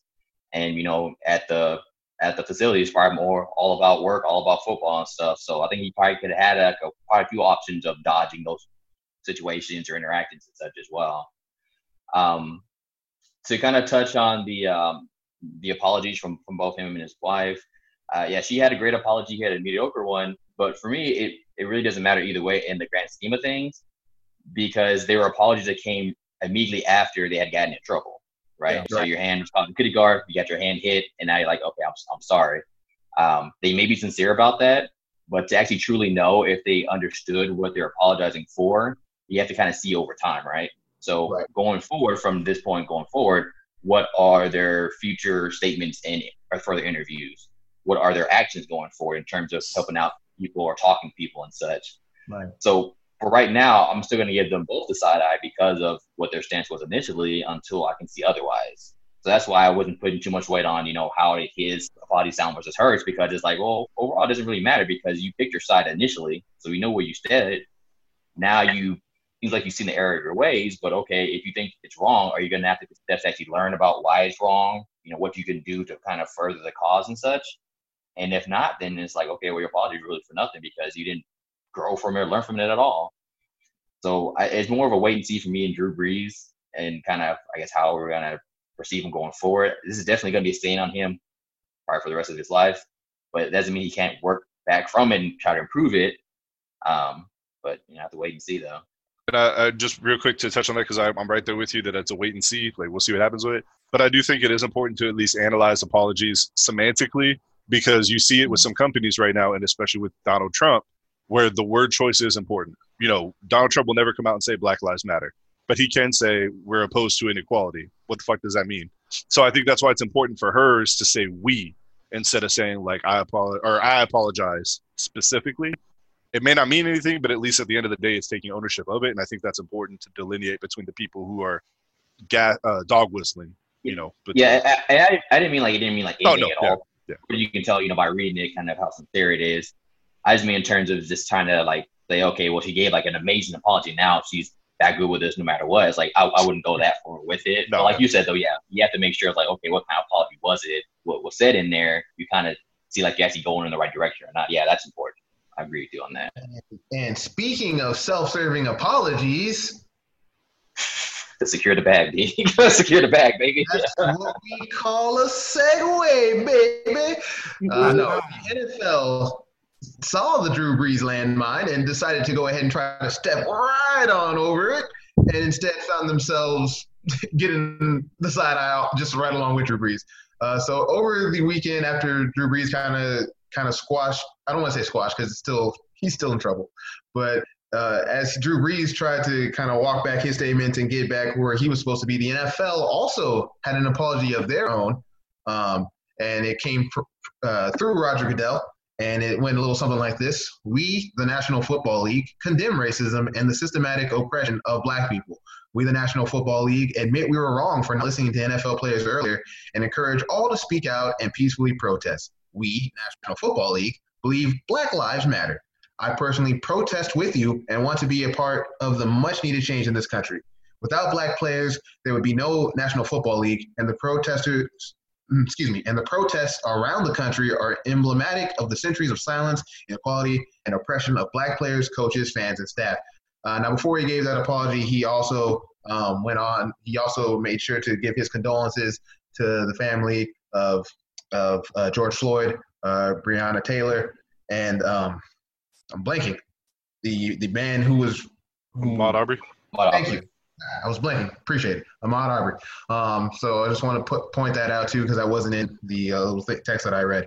Um, so the NFL came out and they basically said, "Hey, man, you know that whole Colin Kaepernick thing? Our bad. We're sorry. Um, we're not going to say we're sorry to Colin Kaepernick. We're not going to didn't say name his name. Yeah, I'm sorry. Yeah. say his name or anything like that, but uh, that whole thing where we were on the wrong side of history. No, no sorry. Well, it, it needs to be mentioned though. It needs to be mentioned. The apology from the NFL didn't come until after the players had sent them a video montage of multiple players demanding that they apologize and said that they were in the wrong. And he After repeated it almost verbatim. montage, That's Yeah. when they apologized He did officially. exactly what they told him to do. Yeah, so he kind of just copied what they kind of it's like a layup that they gave to him. It's like, okay, well, that's good stuff to say. Let's say that same thing back to other people. It's Uh, it's well, such a let me i guess let me start it if you don't mind because i want to say one thing about that like overall this to me i can't be the ultimate upset because i think they could have done what they always did and said nothing. So to me i'm at least a little bit happy at the progress. And that this said time they could say nothing. well that's Sorry, what Drew well said nothing. you know that's a fair counterpoint to it but i think it's better i don't know though. I think they could have got away with saying nothing official. I- do you think so? No, no. They were- Okay, they i'm were just curious. They i don't know don't know if y'all saw, but they're killing uh, James Dolan when the Knicks organization didn't want to say anything at all. To be fair, though, James Dolan gets all the flame all the time. But you're he's right. They, people commented they were the only ones that didn't say shit. Didn't say anything. Yeah, so people people want to hear something from, especially from these mega No, mega that- companies and everything. and That's fair. I'll- But like like we kind of touched on with the Drew Brees thing though, like ultimately, like what do you expect them to say? Like I, I know what I expect them to say. They're not going to say it. Uh, I think one, it's telling that they didn't say Colin Kaepernick, um, because that means they don't truly feel bad about that, which is fucking insane. like you, you think that would be the one thing that they should say? Like, hey, this is our scandal. Here's what we did wrong. But they were like, hey, this is what our players think. I don't know. Ultimately, I think that that it's a good step but it, it's like the Drew Brees saying, it doesn't mean anything until Mhm. until stuff changes. It doesn't mean They anything. need to speak his name. That's Oh, it. yeah. well, They this made his name. this made me pretty furious, and I'm gonna I'm gonna tell you why. I'm gonna tell you why this this made me pretty mad, and it's because it's the same old NFL stick, right? It's the same thing they pull every time. When they didn't think that their white public and you know their their white fan base would get behind them, they took the easy way out. They both said that they stood behind the flag. They tried to do nothing in particular that would particularly alienate their players, but they never stood with their players. Um, their players constantly were giving them were giving them help, advice, takes. Constantly, we're trying to get them on the right side of history, and they really ignored them to the point where one time Doug Baldwin comes out and says, "Yeah, we were talking to them about donating to black causes, and they wanted to." To donate to a Jewish organization, and you know I'm not Jewish. That's just how much they are not listening to players time and again on this on this issue. And for for three years, I covered an NFL that would not address police brutality, would not listen to their players, would constantly demagogue their players for implicitly. They didn't explicitly do it, but implicitly they would paint their players as in the wrong because of uh, their, their peaceful protests, which America is right. I mean, I know it's on company time, but they, if they truly wanted to stay neutral, they could have, and they never really did that. They never really stayed neutral. They tried to t- get as close to neutral as possible without alienate their white fan base. Um, and then as soon as soon as the tide shifted and it became acceptable public discourse for them to say Black Lives Matter, as soon as uh, enough white people in this country stood up, and thank God for that. I'm not gonna I'm not gonna begrudge that. I'm I'm glad I'm glad there's a shift.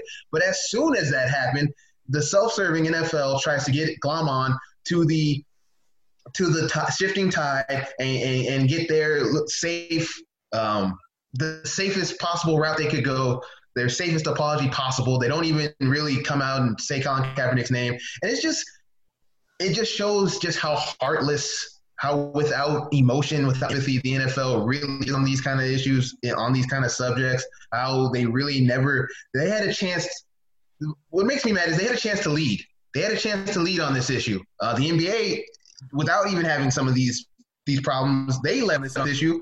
Um, they were able to to stand behind their players and make their players feel comfortable. The NFL had a chance to lead on this issue, and instead, as usual, they are following, and they're following right up into the bitter end. Right now, they continue to just follow.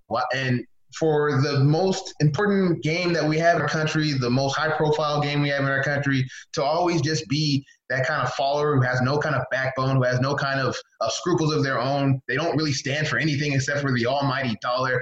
That's that's annoying, and it kind of spits in the face of what's going on right now. Um, like I, I, hate to do this, but even Ed was wearing his Target shirt, shirt. The thing that impressed me about the Target CEO's apology is that it was first. He didn't have to come out and support the protesters that are the rioters that burned down um, the Target, but he chose to do that, and he was among the first to do that. So that meant something to me. Um, that what the NFL is doing, it doesn't mean anything to me because not only is it a half-assed apology, it is a late apology in so many respects from the time period of when they had a chance to actually make some meaningful change and be a leader on this to even in the context of now. They're among the last to get this going. And so that's why it got my blood boiling just because it's just so self-serving NFL as usual and I, it's like you can't trust this, right? There's no real way to trust this after the previous five years of what they've been doing. Uh, so, I, I mean, well, well, well, the message is D. At the end of the day, for the NFL, what do you want? Do you want the NFL to be forward thinking and very sincere, or do you want them just to make the changes that we want them to make? like if they actually do make the changes, they do, um, you know, allow the peaceful protesting. Um, they start making changes in terms of how it, um, the difficulty is to, you know, for minority coaches to get hired. They make those changes. Is that the ultimate goal, or is it for them to change fundamentally as the actual organization? Like, what are we looking for here for the NFL? Because the reason why I think they're doing this is because as a business model, they're very reactionary to everything. You know, Yeah.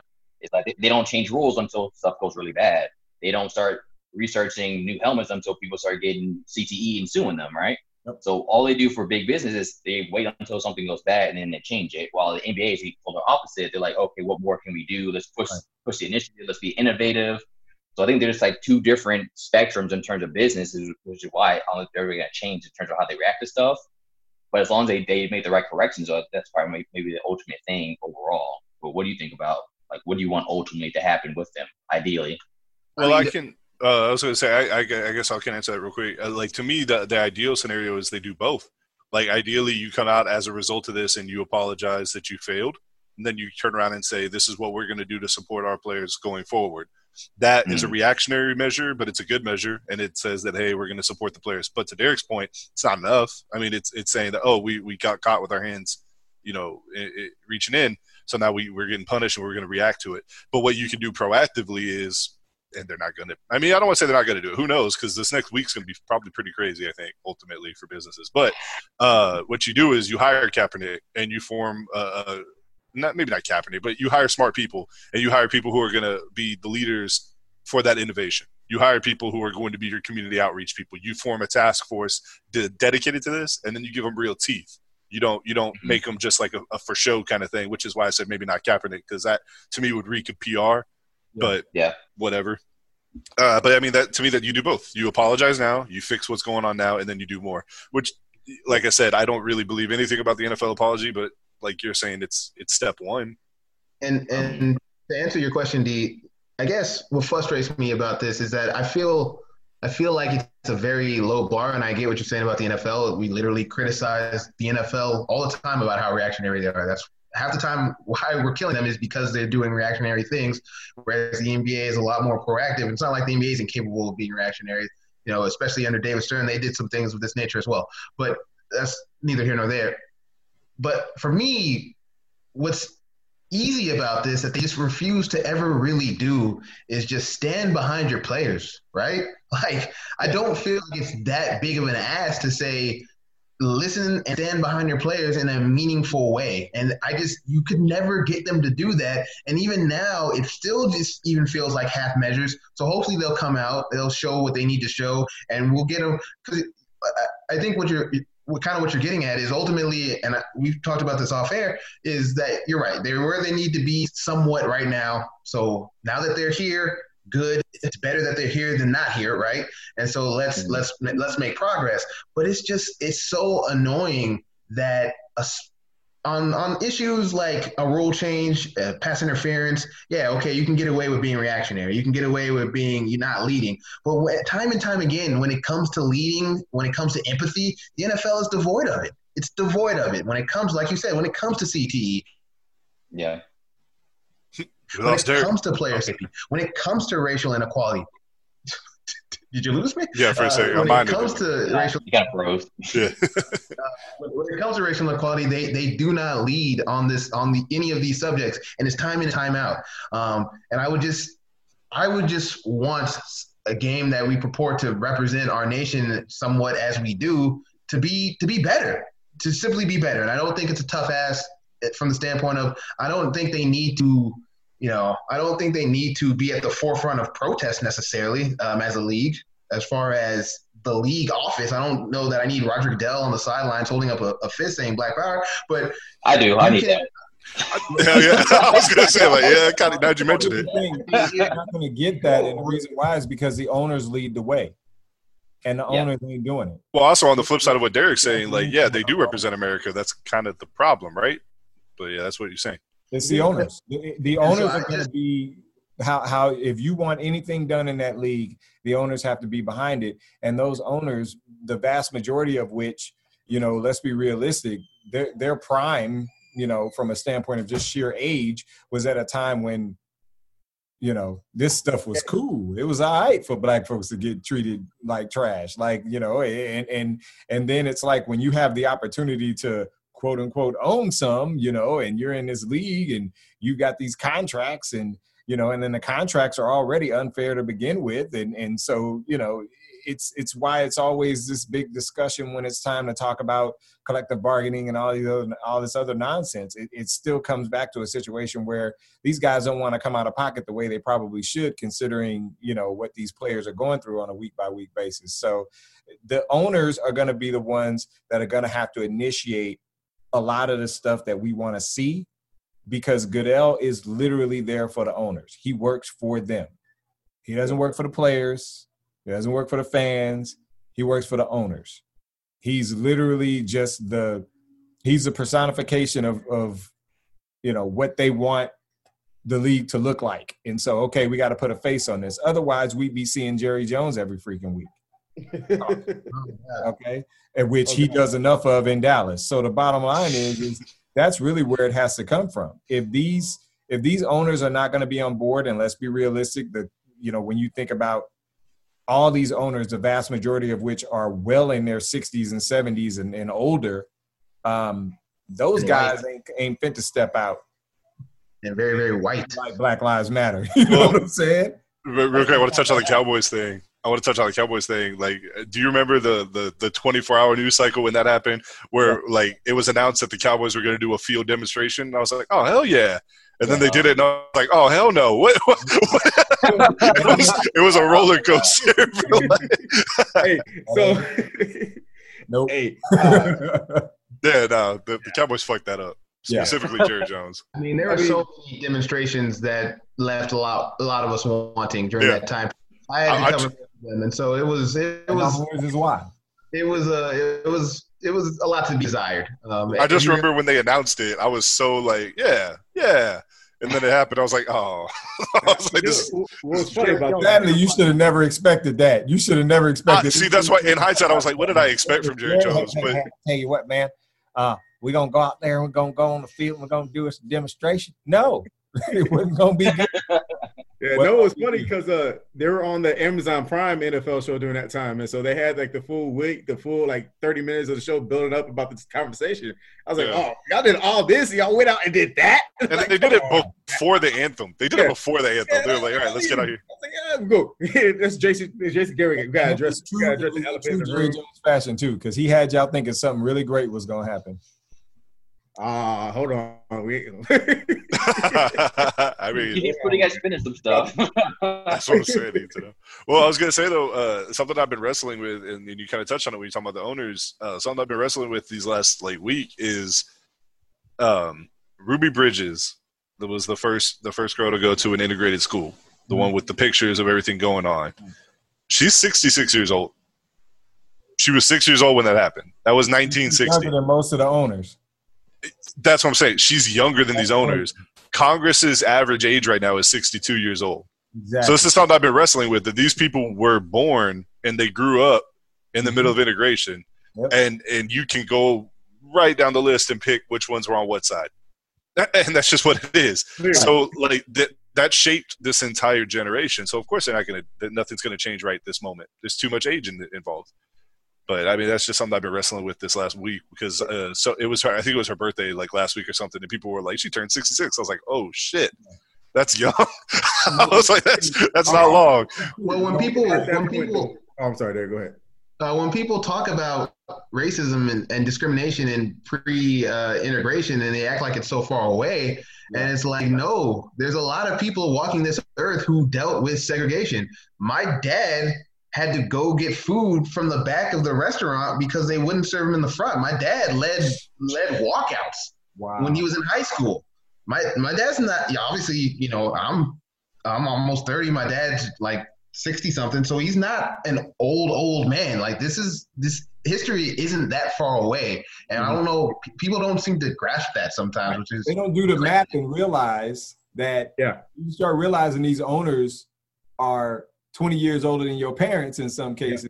For the average, you know, it, it's like, you know, it snaps you to it like, whoa, like, you know, and then of course, most of them, with the exception of, you know, a couple, most of them keep a very low profile for a reason because they especially in regards to situations like this most of them keep a very low profile because they already know that they're too set in their ways to not say what they really think and that's the biggest issue. So in order to keep that money flowing for that team they stay their butts in the background and they keep it quiet. And if you typically if you hear anything about one of these old uh one of these older uh, uh owners typically if you hear anything that came from any of them it's usually been relayed from a player, uh, from them to a player, and then the players might say something.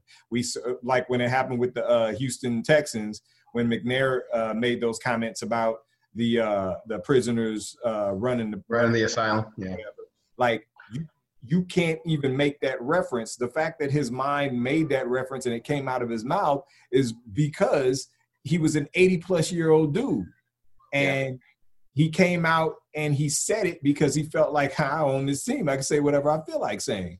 And that's the kind of stuff that you know, that, that he's not the only one. The vast majority of them pretty much probably feel the same way. But most of them just don't come right out and say it, especially not in front of players or in front of cameras. Donald Sterling was what eight years ago. I don't even know anymore. Yeah. This was this was like just uh, happened. yeah. It was the. It wasn't that long it was like 2015 or 2014. Oh, so see, eight years is too long. That's what I'm saying. Like this yeah, is ridiculous. I think that's that's that's a crucial part in all this, man. We're not far off from 1960. You know what I'm saying? We're not far from it, and so uh, we're not even 160, 100, 100 years away from it. You know what I'm saying? We're not even a century away from 1960, and yet uh, is it's. I'm going to touch the point. I think it was Austin who said like the people who are in office and the people who are the owners are the people who were were they were living when it was okay to be like this.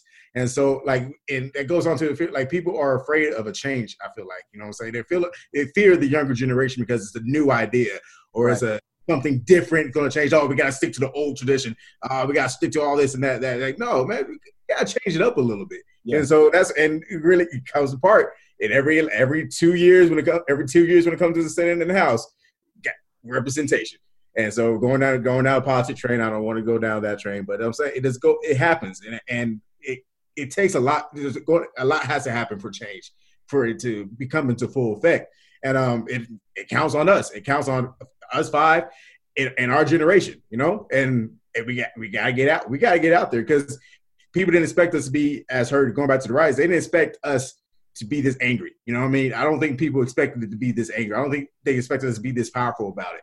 That first night, they say one more time. They didn't expect it to be in 50 states either. They probably figured it was going to yeah, be Minneapolis yeah. and that was going to be it. And when it hit all in over 18 countries too. Yep, exactly. Oh, yeah. But it's because of our generation and the Amish.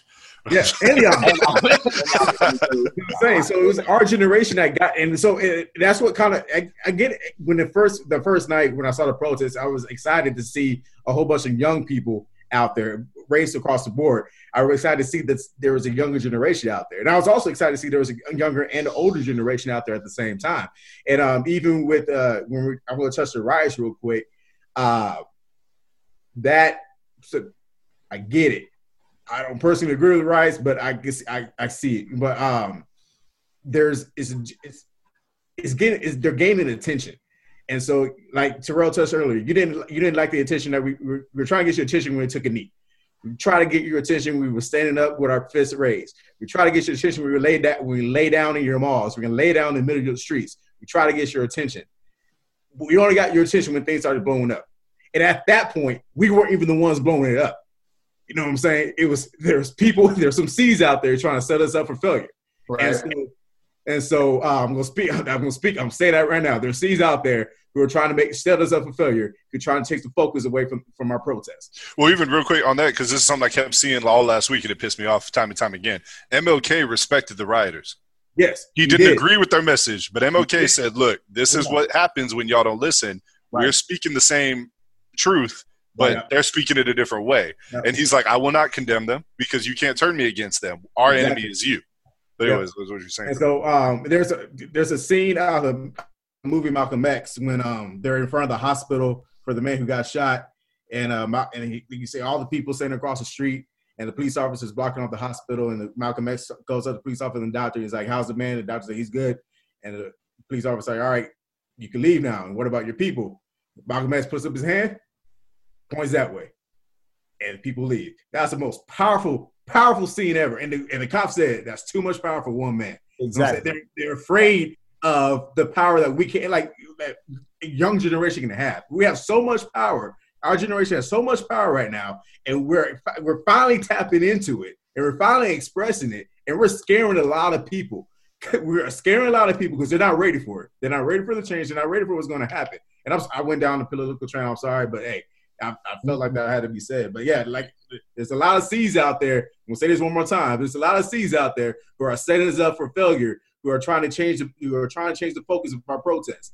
And I, I will call you out every single time I see it too. I'm not gonna let it happen.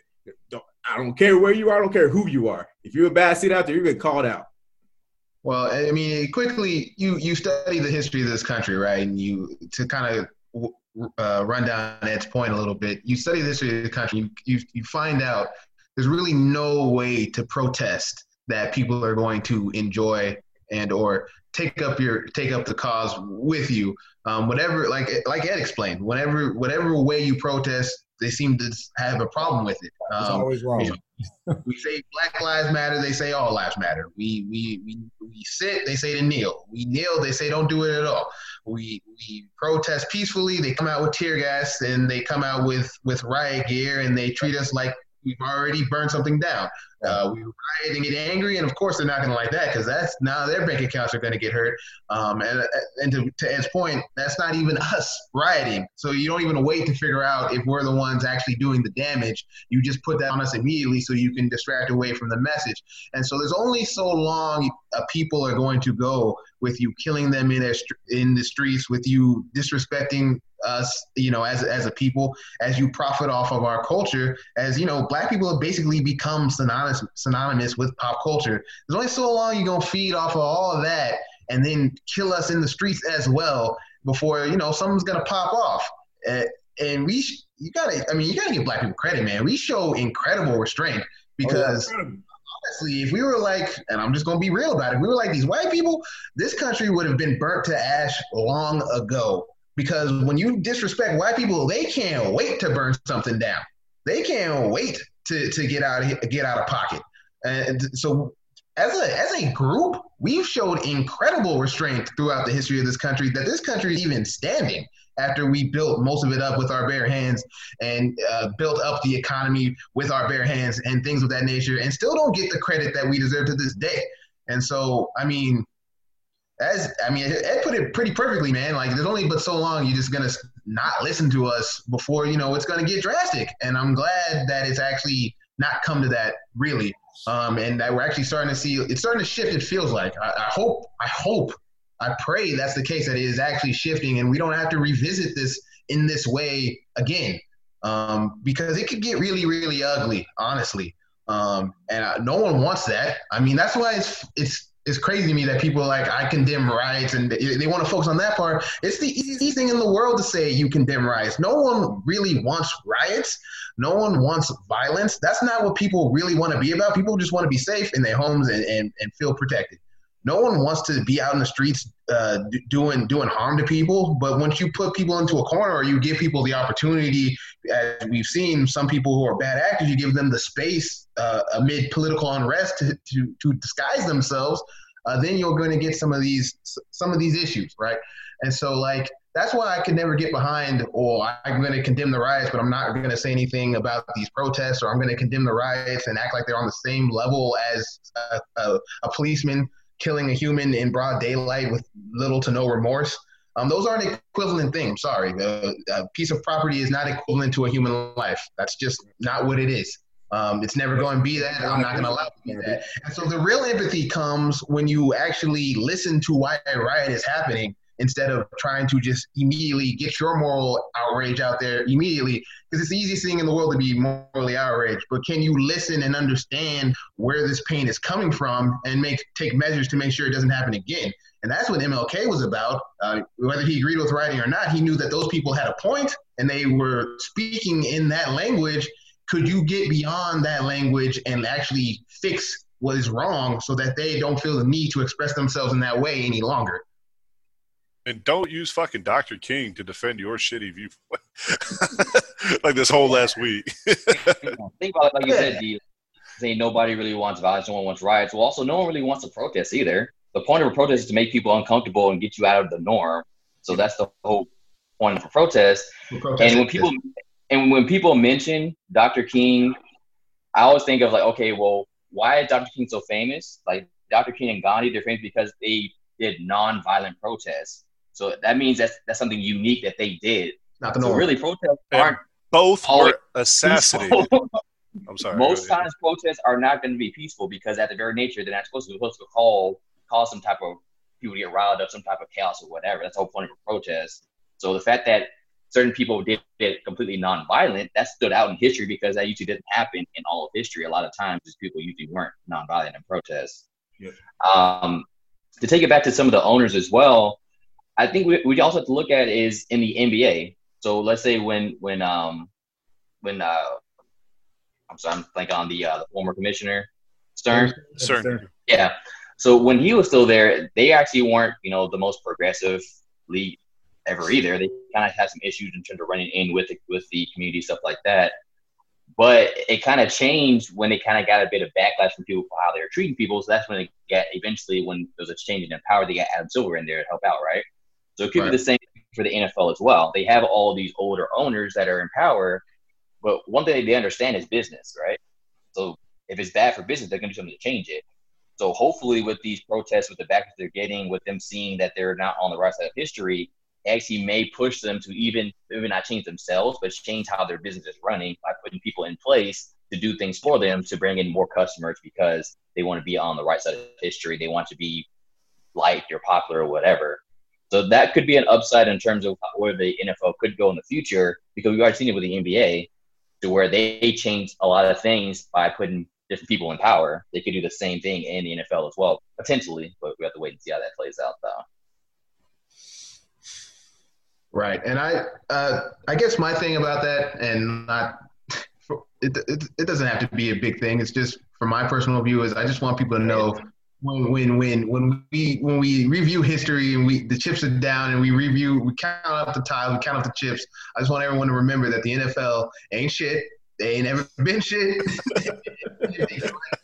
they not gonna be shit in the future. I mean, Right. not. I, they're just they're I just want us to know that the the NFL can be great from here, and they can we can get all the change they want, and, and got and more power to them. I'm glad I'm glad they could maybe be a part of this change in the future. But when the chips were really on the table, they they they rolled snake eyes and willingly did so. They they placed snake eyes on the board. They they didn't even roll it. They just kind of sat them down. And so I guess that's just maybe that's just me needing more time to get away from it because I was kind of so in the thick of it during that time period. But for whatever reason, I just can't ever get on that that NFL train. I hope they do right by their players. I hope they start listening to the players. I, I hope Daniel, as you said, they do what's right for business because I think that is what's right for business at this point. And that's all Because how can do you, really. how do you feel about the NBA saying that you had to wear a suit all the time because they, they assumed like all the players were thugs? Oh, that Oh, didn't even that- take their mouth right. But we moved on since then. We don't forget it, but we have forgiven them because Right. they've done so much more going but forward. now those So players whole- are, are, are fashion icons now. Yeah. right? Yeah. Now They, they flipped it on them. They flipped it on them. Some of these players are making millions of dollars from from fashion. So Oh yeah. I mean, you're, you're right. The NBA has its own checkered history of race relations from you know you know treating their players differently for the fights that they get into as opposed to you know what hockey does. And to this day hockey still has fighting in its game and the NBA completely eradicated it because it was unseemly to the to the white public to the dress code that's pretty pretty blatantly racist as fuck. Um, that's just what it is. Um, and so like the NBA has its own its own past and you know, some of that just might be my love for ball. Some of that might just be I'm um, excusing it from a standpoint of of I always, for whatever reason, felt that David Stern actually had a love for his players that I just don't get from the NFL. Like I actually, and I I tried to make it clear that I don't really blame Roger Goodell for this because I don't think Roger Goodell has any any. I don't think Roger Goodell has as much control over his game as David Stern has ahead of his game. So maybe that's unfair what I'm doing to the NFL compared to David Stern. But for whatever reason, David Stern just felt like someone who actually listened to his players to a degree. Now he does have that air of authority, authoritarianism to him as well. But for the NFL, I just they don't get anything right. Like the NBA would get wrong, but they would also get a couple of things right. The NFL just feel it feels like they don't get nothing right, man. And so I, I don't know. Okay, I, I, how, how about Like literally, things get served up to the NFL and they still don't get it right. Like literally, you put it in front of them and they screw it up still. I, I won't purport to be unbiased on this. they play a little devil's advocate just to shoot? I- I don't want to shoot NFL some bell, but just uh, you know, just for, for just for content. So the halftime shows, those have gotten better in terms of diversity and such, right? And they did it without, well, and not a ton of pride in, I guess. So they have to get some credit for that, right? No, because they only did it after they tried pushing the Who on y'all, and everybody's like, "Come the fuck on."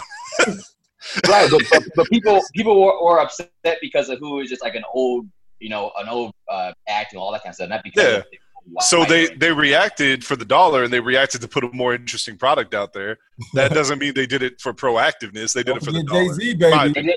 They opinion, did, my they, opinion. they did both though, yeah, because they brought in Jay Z. He probably gave them some good ideas, and they were like, okay, well that makes sense because one, people will probably want someone who's current, and also, oh, we also can help out in terms of diversity as well in terms of our shows.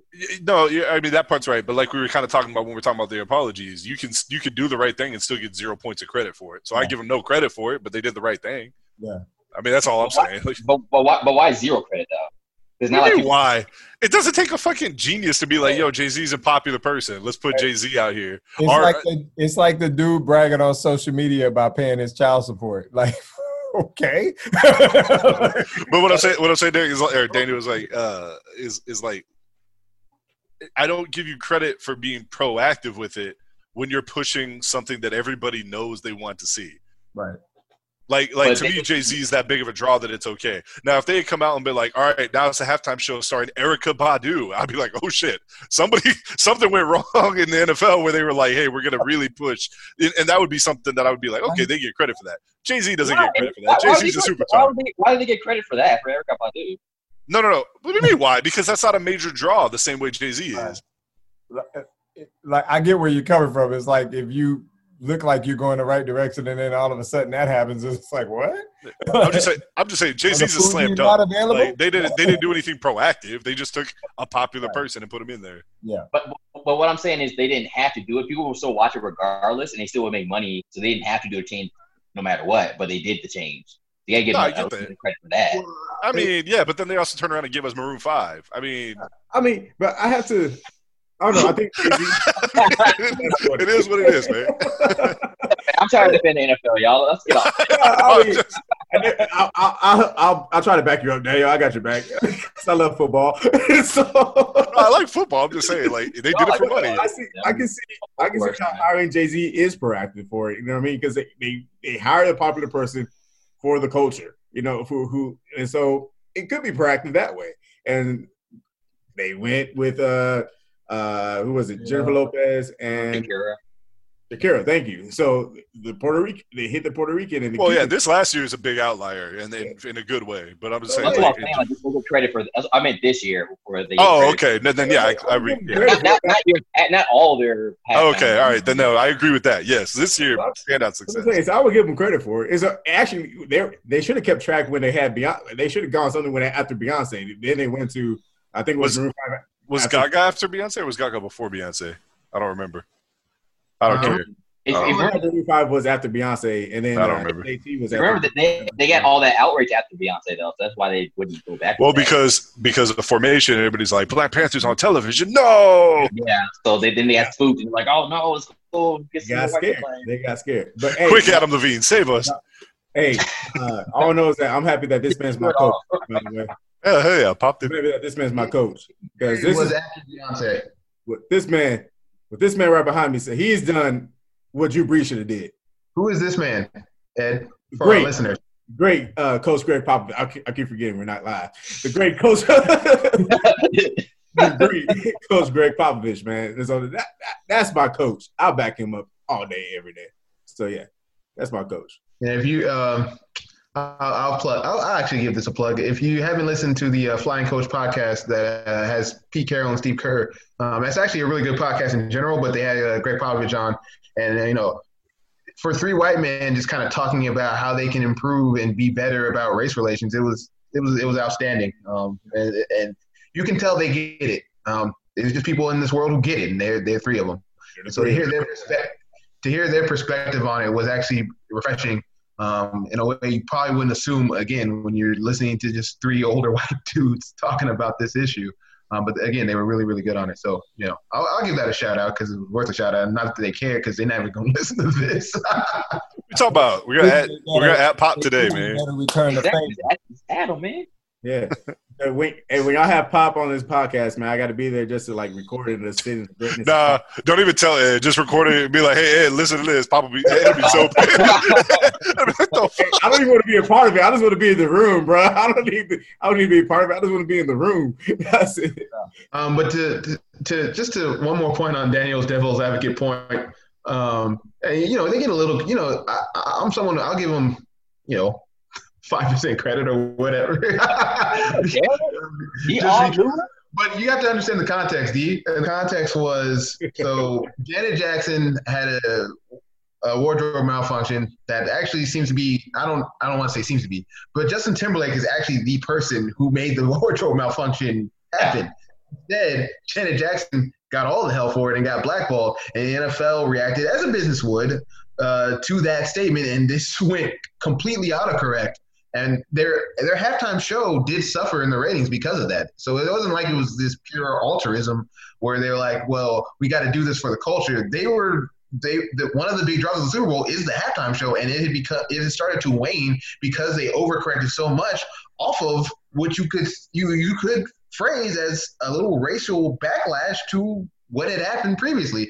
Uh, you know, I don't want to act like it's out of the realm of you know craziness to be a little concerned about what happened, but the backlash that happened in America and the backlash that the NFL helped foster for that that event with Janet Jackson was over the top and, and outlandish, and then they overcorrected. So you know, it's hard for me to give them complete points back when they slowly, very very slowly moved back from that point um, in, in the past. You know, you know what I mean?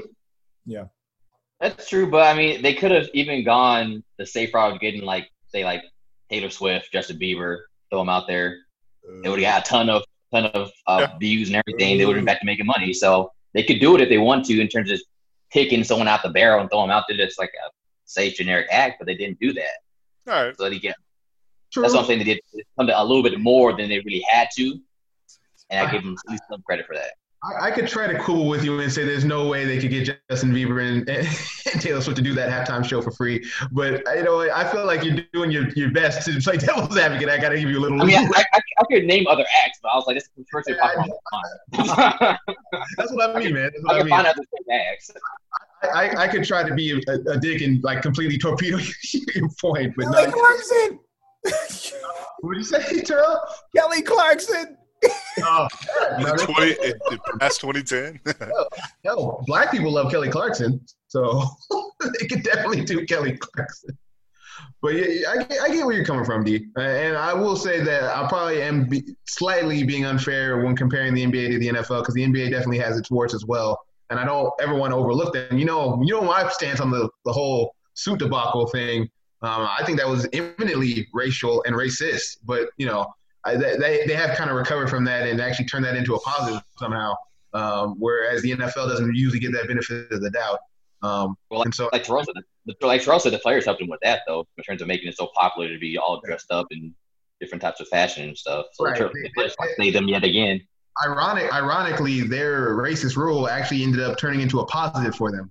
Ironically, right? Yeah. And so that wasn't anything they did. They didn't clean that up. The players just happened to, you know, because of the way the sport is, is marketed and because of the way that they took control of the narrative, they were able to clean that up for the NBA. And so, like, you know, as I extol some of the versions of the NBA, it's not always, you know, Adam Silver, the owners or whatever, because the owners are white in the NBA too. Um, so, Yeah. you know, you're definitely right in, in terms of calling me out a little bit for how I compare the NBA and the NFL because they're they're not always you know the NBA is better, but they're certainly not they're certainly not perfect at all by any stretch of the imagination. They have their own history to reckon with. Um, it's just that I covered that sport D, and it, it makes me mad sometimes. Yeah, well, the, the, the NFL being so garbage makes the NBA look so much, much better because of my comparison. So I. They set up a low bar for the NBA to clear sometimes, so that the NBA easily because they it's all so. accolade. Yeah. Uh, so, anything else, guys, y'all want to say on the NFL or just in general? Uh, I know we wanted to kind of say what was on our heart about what's going on in this country in general.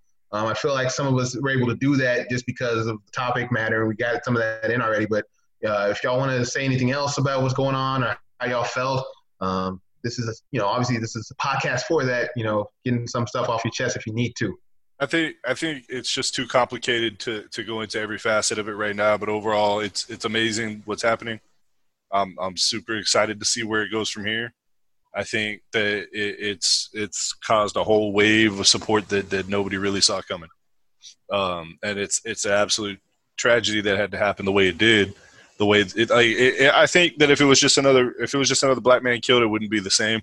But because you got nine minutes of that man choking the life out of him, it, it makes you feel a type of way, and and it just kind of it's too much it is what like like people had already started to forget about Breonna Taylor and, and even to an extent Ahmaud Arbery, and not everybody, of course. I'm not trying to say like nobody remembers, but I'm saying people forgot. People started to forget. Right. But but unfortunately, this is this is what caused it. But fortunately, it woke people up. Yeah, I'm I'm more optimistic uh, than I've been in a, in a minute. Uh, even when like, because uh, of course, like um, all the political stuff that's happening with Trump, and we're trying to get him. Frankly, we're trying to get him out of office.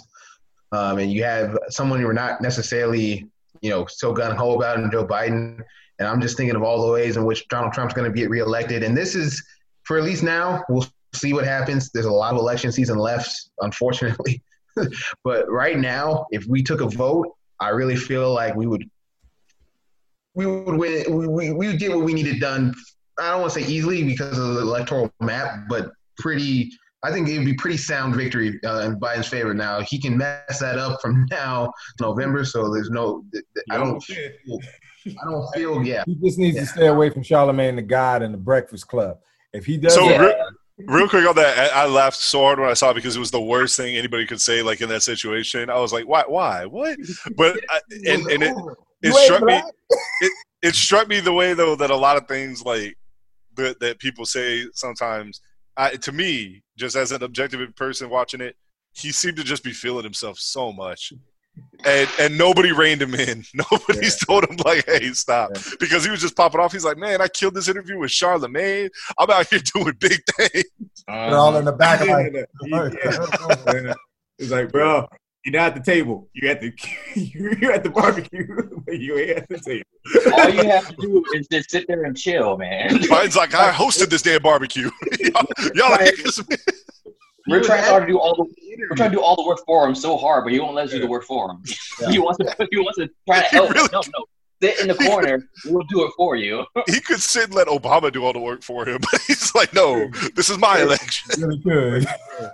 Cause yeah, uh, I, I, I'm gonna say a joke real quick. Uh, y'all remember that skit from uh, TNT, like that one moment with Charles when they had that minute section and Charles Barkley, Kenny Smith, and then uh, Shaq, and like Shaq got pissed off because he went back to back to Charles. He Yeah. cut him off. That's what Austin does. I just realized I that. do it all the time, Austin yeah. does that to y'all all the time. He Yeah, I goes, cut people like, off. Austin would say his point. Derek would say his point. Austin, oh wait, I gotta say one more thing real quick about that point. It's like I got things to say. I'm Uh, like, I know, man. That's a fight life. I'm like, dang, man, Austin's one, two, three. but anyway, but No, anyway, it's uh, fair. I do it. but I just thought it was funny. But yeah, um, I'm like everyone. I'm optimistic right now. I'm I'm I'm excited for the chance. I'm excited for the things I've seen. Um, but like like Derek said, man, it's gonna what really happens in November is like we just gotta get out there. We gotta get out there, make our voices heard through our votes. Um, if all this is mute, if I if we don't vote, you know what I mean? Because we're gonna have the same person in the same seat doing the exact same thing, and um, and we're gonna be right back in the exact same situation. And so, but uh, I want to like we just gotta we just gotta make sure that we get our voices heard through our vote. And as we go back to Derek before we go to the next person. It's not. It's not. I, I see what you did there. It's, it's not just November though. We got to get out of that mind frame. It's got to be November and on. It's got to be consistent action because that's where we've dropped in the past. Where we think it's just about voting in the presidential election, and it's not. Um, we all Confidence in it. Yep. do more as a community, and I'm trying to figure out ways in which I can I can do more as well. Um, I'm not saying necessarily specifically us five, but you know, there's more that needs to be done if we're not gonna, us five? huh? Why I'm not us? sorry. Oh no, Hey, us five as well. But I'm just saying I wasn't calling you five out specifically. Yeah, yes. I mean, we like come, Voltron. We come here every week and talk about issues pretty much. So I mean, we're a part of it, whether we like it or not. That's what we do. Um, But you know, it's, it, the progress that we want is on the table. Um, if we continue to carry the baton forward, there's a lot of good work that's being done out there, and we can add to it. And so I, you know, I've been thinking about how we can add to it as well. I know y'all are uh, men of great thought and intellect as well, so I'm sure y'all have as well. Uh, I just want to make sure we don't lose this momentum even past getting Donald Trump out of office because he's not he's a symptom. He's not the entirety of the issue. Um, there's still disease out there that we have to eradicate, and we won't do that if we get complacent and a not vote. But even after voting, just think that now the problem is solved. It will not be. Yeah. Good point. Yeah, and just kind of go off of what you were saying, Derek. Actually, I was having a conversation yesterday with um, Cheyenne, Cheyenne, my wife. Um, we were kind of talking about the state of things, and she had mentioned that she felt a little bad because she hadn't been able to go out to protest at all. Kind of felt like she was like, you know, not doing her part. But I kind of let her know that really, for anybody feeling that way, you can do more than just protest. Actually, be a part of the cause, part of the change. Um, one big thing I said about going out there and vote. You know, that's probably the best thing you can do. Um, even just having dialogue, if not on a podcast, just with friends, people that you know about what's going on, talking about it, make sure it's still being talked about, still in our minds as much as possible. That's going to help us get out there. If you want to post on social media, you know, on your Facebook, Twitter, whatever, the all these little small things that you think are like maybe minuscule are going to build to some, something great. That's how we get to where we are right now. So anybody out there feeling like because they're not out there in protests, you know, face to face with police or whatever, no, that's fine. You can still do your part either from home or however else you want to do it as well. So just keep the faith. Um, we've come far, but we have still very far to go as well. Um, you know, some people out there might be getting tired, but we still have to keep the fight up and keep going because you know we finally are getting that final push to kind of get where we we, we need to be. So Oh, Yeah, I mean, to Daniel's point, you know, you can you can you can vote, you can have dialogue. There's a lot of ways to have dialogue. Um, if you you know participate in your community elections, those are even more important because they set policy on policing and things of that nature, on law enforcement, on our judicial system. That happens all at the local level. We get all wrapped up in national level stuff. Uh, you can you know you can you can uh, you can help with various campaigns, whether that be calling on the phone, whether that be going door to door. You can do some of that stuff from your house. Um, so there's a lot of different ways you can donate. Maybe you don't have the time, but you have the money, you can donate to various projects. Black Lives Matter. You know, there's so many organizations out there doing a ton of good work.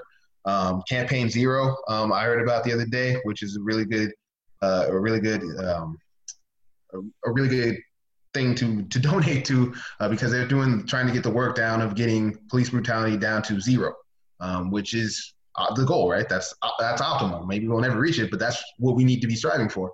So that, like like Daniel said, there's so many ways that you can help. Um, whether it's sharing books that you've read on race or on police uh, brutality that you read online, the podcast that you listen to, just you know, educating people. There's just various ways you can do it. It doesn't have to be just going out and protesting. Um, and obviously, you can do that as well. Um, so there's so many ways you can do that, and uh, hopefully, we've illuminated some of those ways in which you can uh, help out and think about where you want to put your activism. Um, because everyone's an activist in their own way. It's just about what you're, you know, wh- where you're willing to put that time at. Um, so, anything else before I throw it to Austin because he's got someone to flame today. Let's do it. All right. fire, fire up that grill, baby. Before we get out of here, and, and immediately goes to his computer. I got you. Hold on, I got you. Two seconds. before we get out of here, it's time for the greatest segment in, in the history of segment. Oh yeah, there it is. Ed's firing up the grill for his, his boy Austin Brazina. Austin, I heard uh I heard uh you have someone you uh you're not you're not a fan of, man. Who, who I I honestly I'm not gonna lie, Austin, I forgot. It, whoever that's all right. All right, that's all right. Uh. I mean, it ties in. I was. It actually. It, it, it ties in what we were just talking about. Something I wanted to mention as far as protests go, and it ties into who I'm about to flame. Um, language is very important.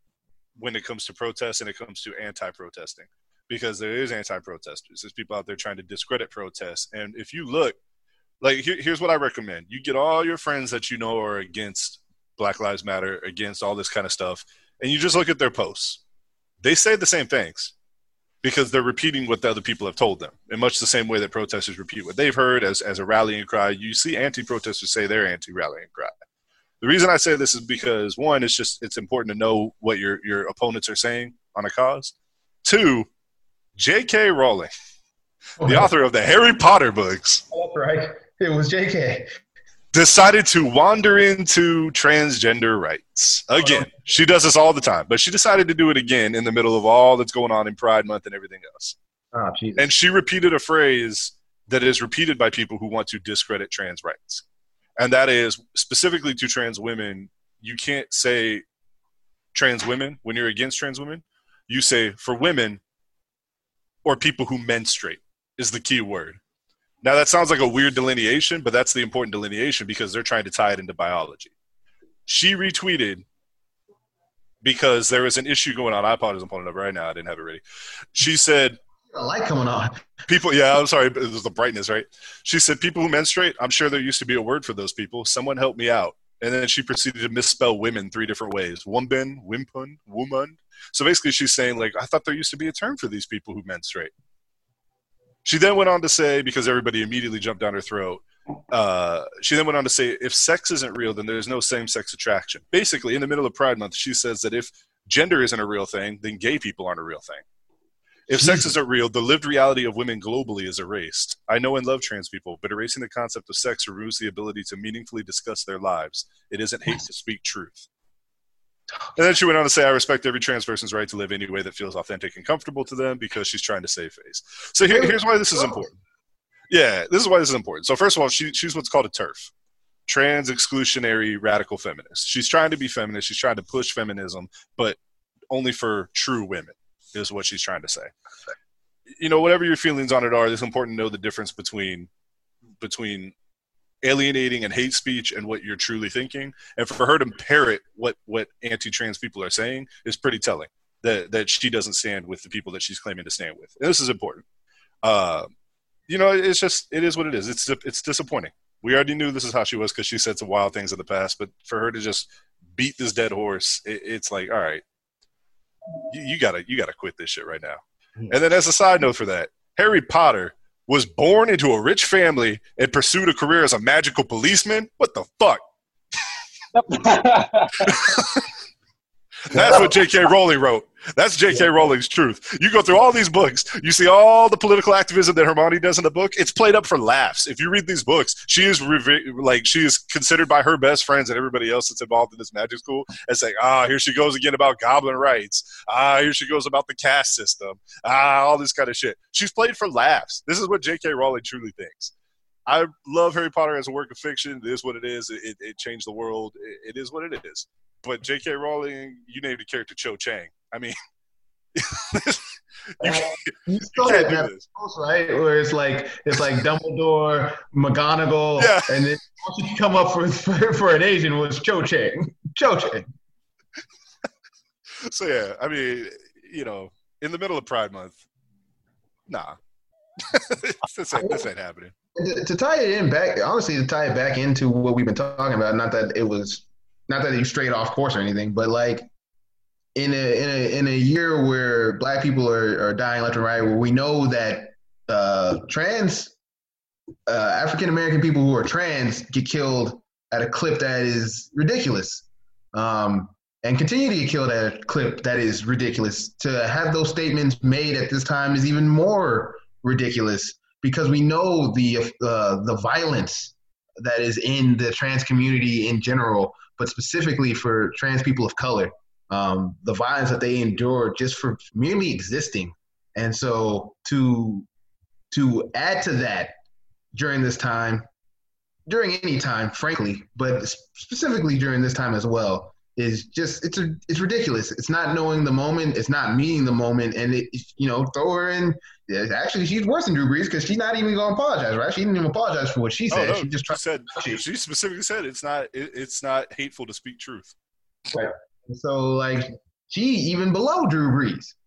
And you know, it just it hurts, man, because just what that community goes through already to have someone that prominent also throwing throwing you know more hate their way and and and riling up the people who are who do feel justified in, in killing them indiscriminately it's ridiculous and you can't be stand for it and we obviously she's not our king for a reason and so you know just to add to that i just wanted to throw that in as well I love when literary people have beef too, because like I read one review of, of like what was going on. The person was like, "If you're looking for summer reading, Percy Jackson is not a transphobe."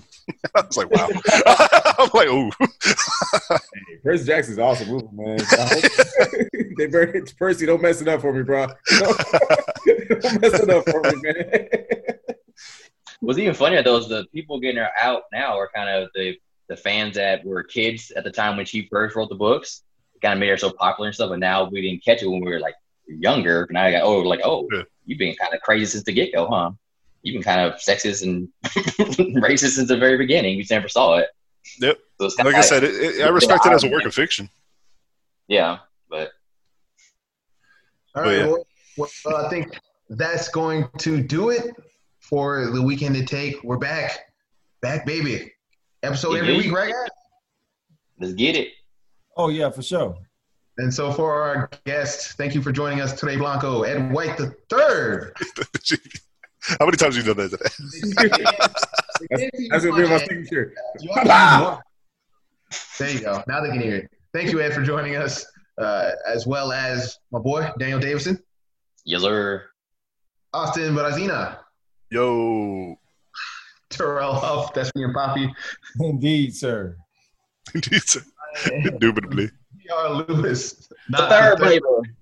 Hey, Terrell, hit him Thomas with- is in the background too. Don't forget my What's up? Thomas Yeah, little one. background. Yeah. You see him? He back The there. official, the, the unofficial guest of the podcast, the Thomas Huff. Terrell, hit him with that intro, baby. The weekend and take y'all, because the weekends, the sports don't. Man.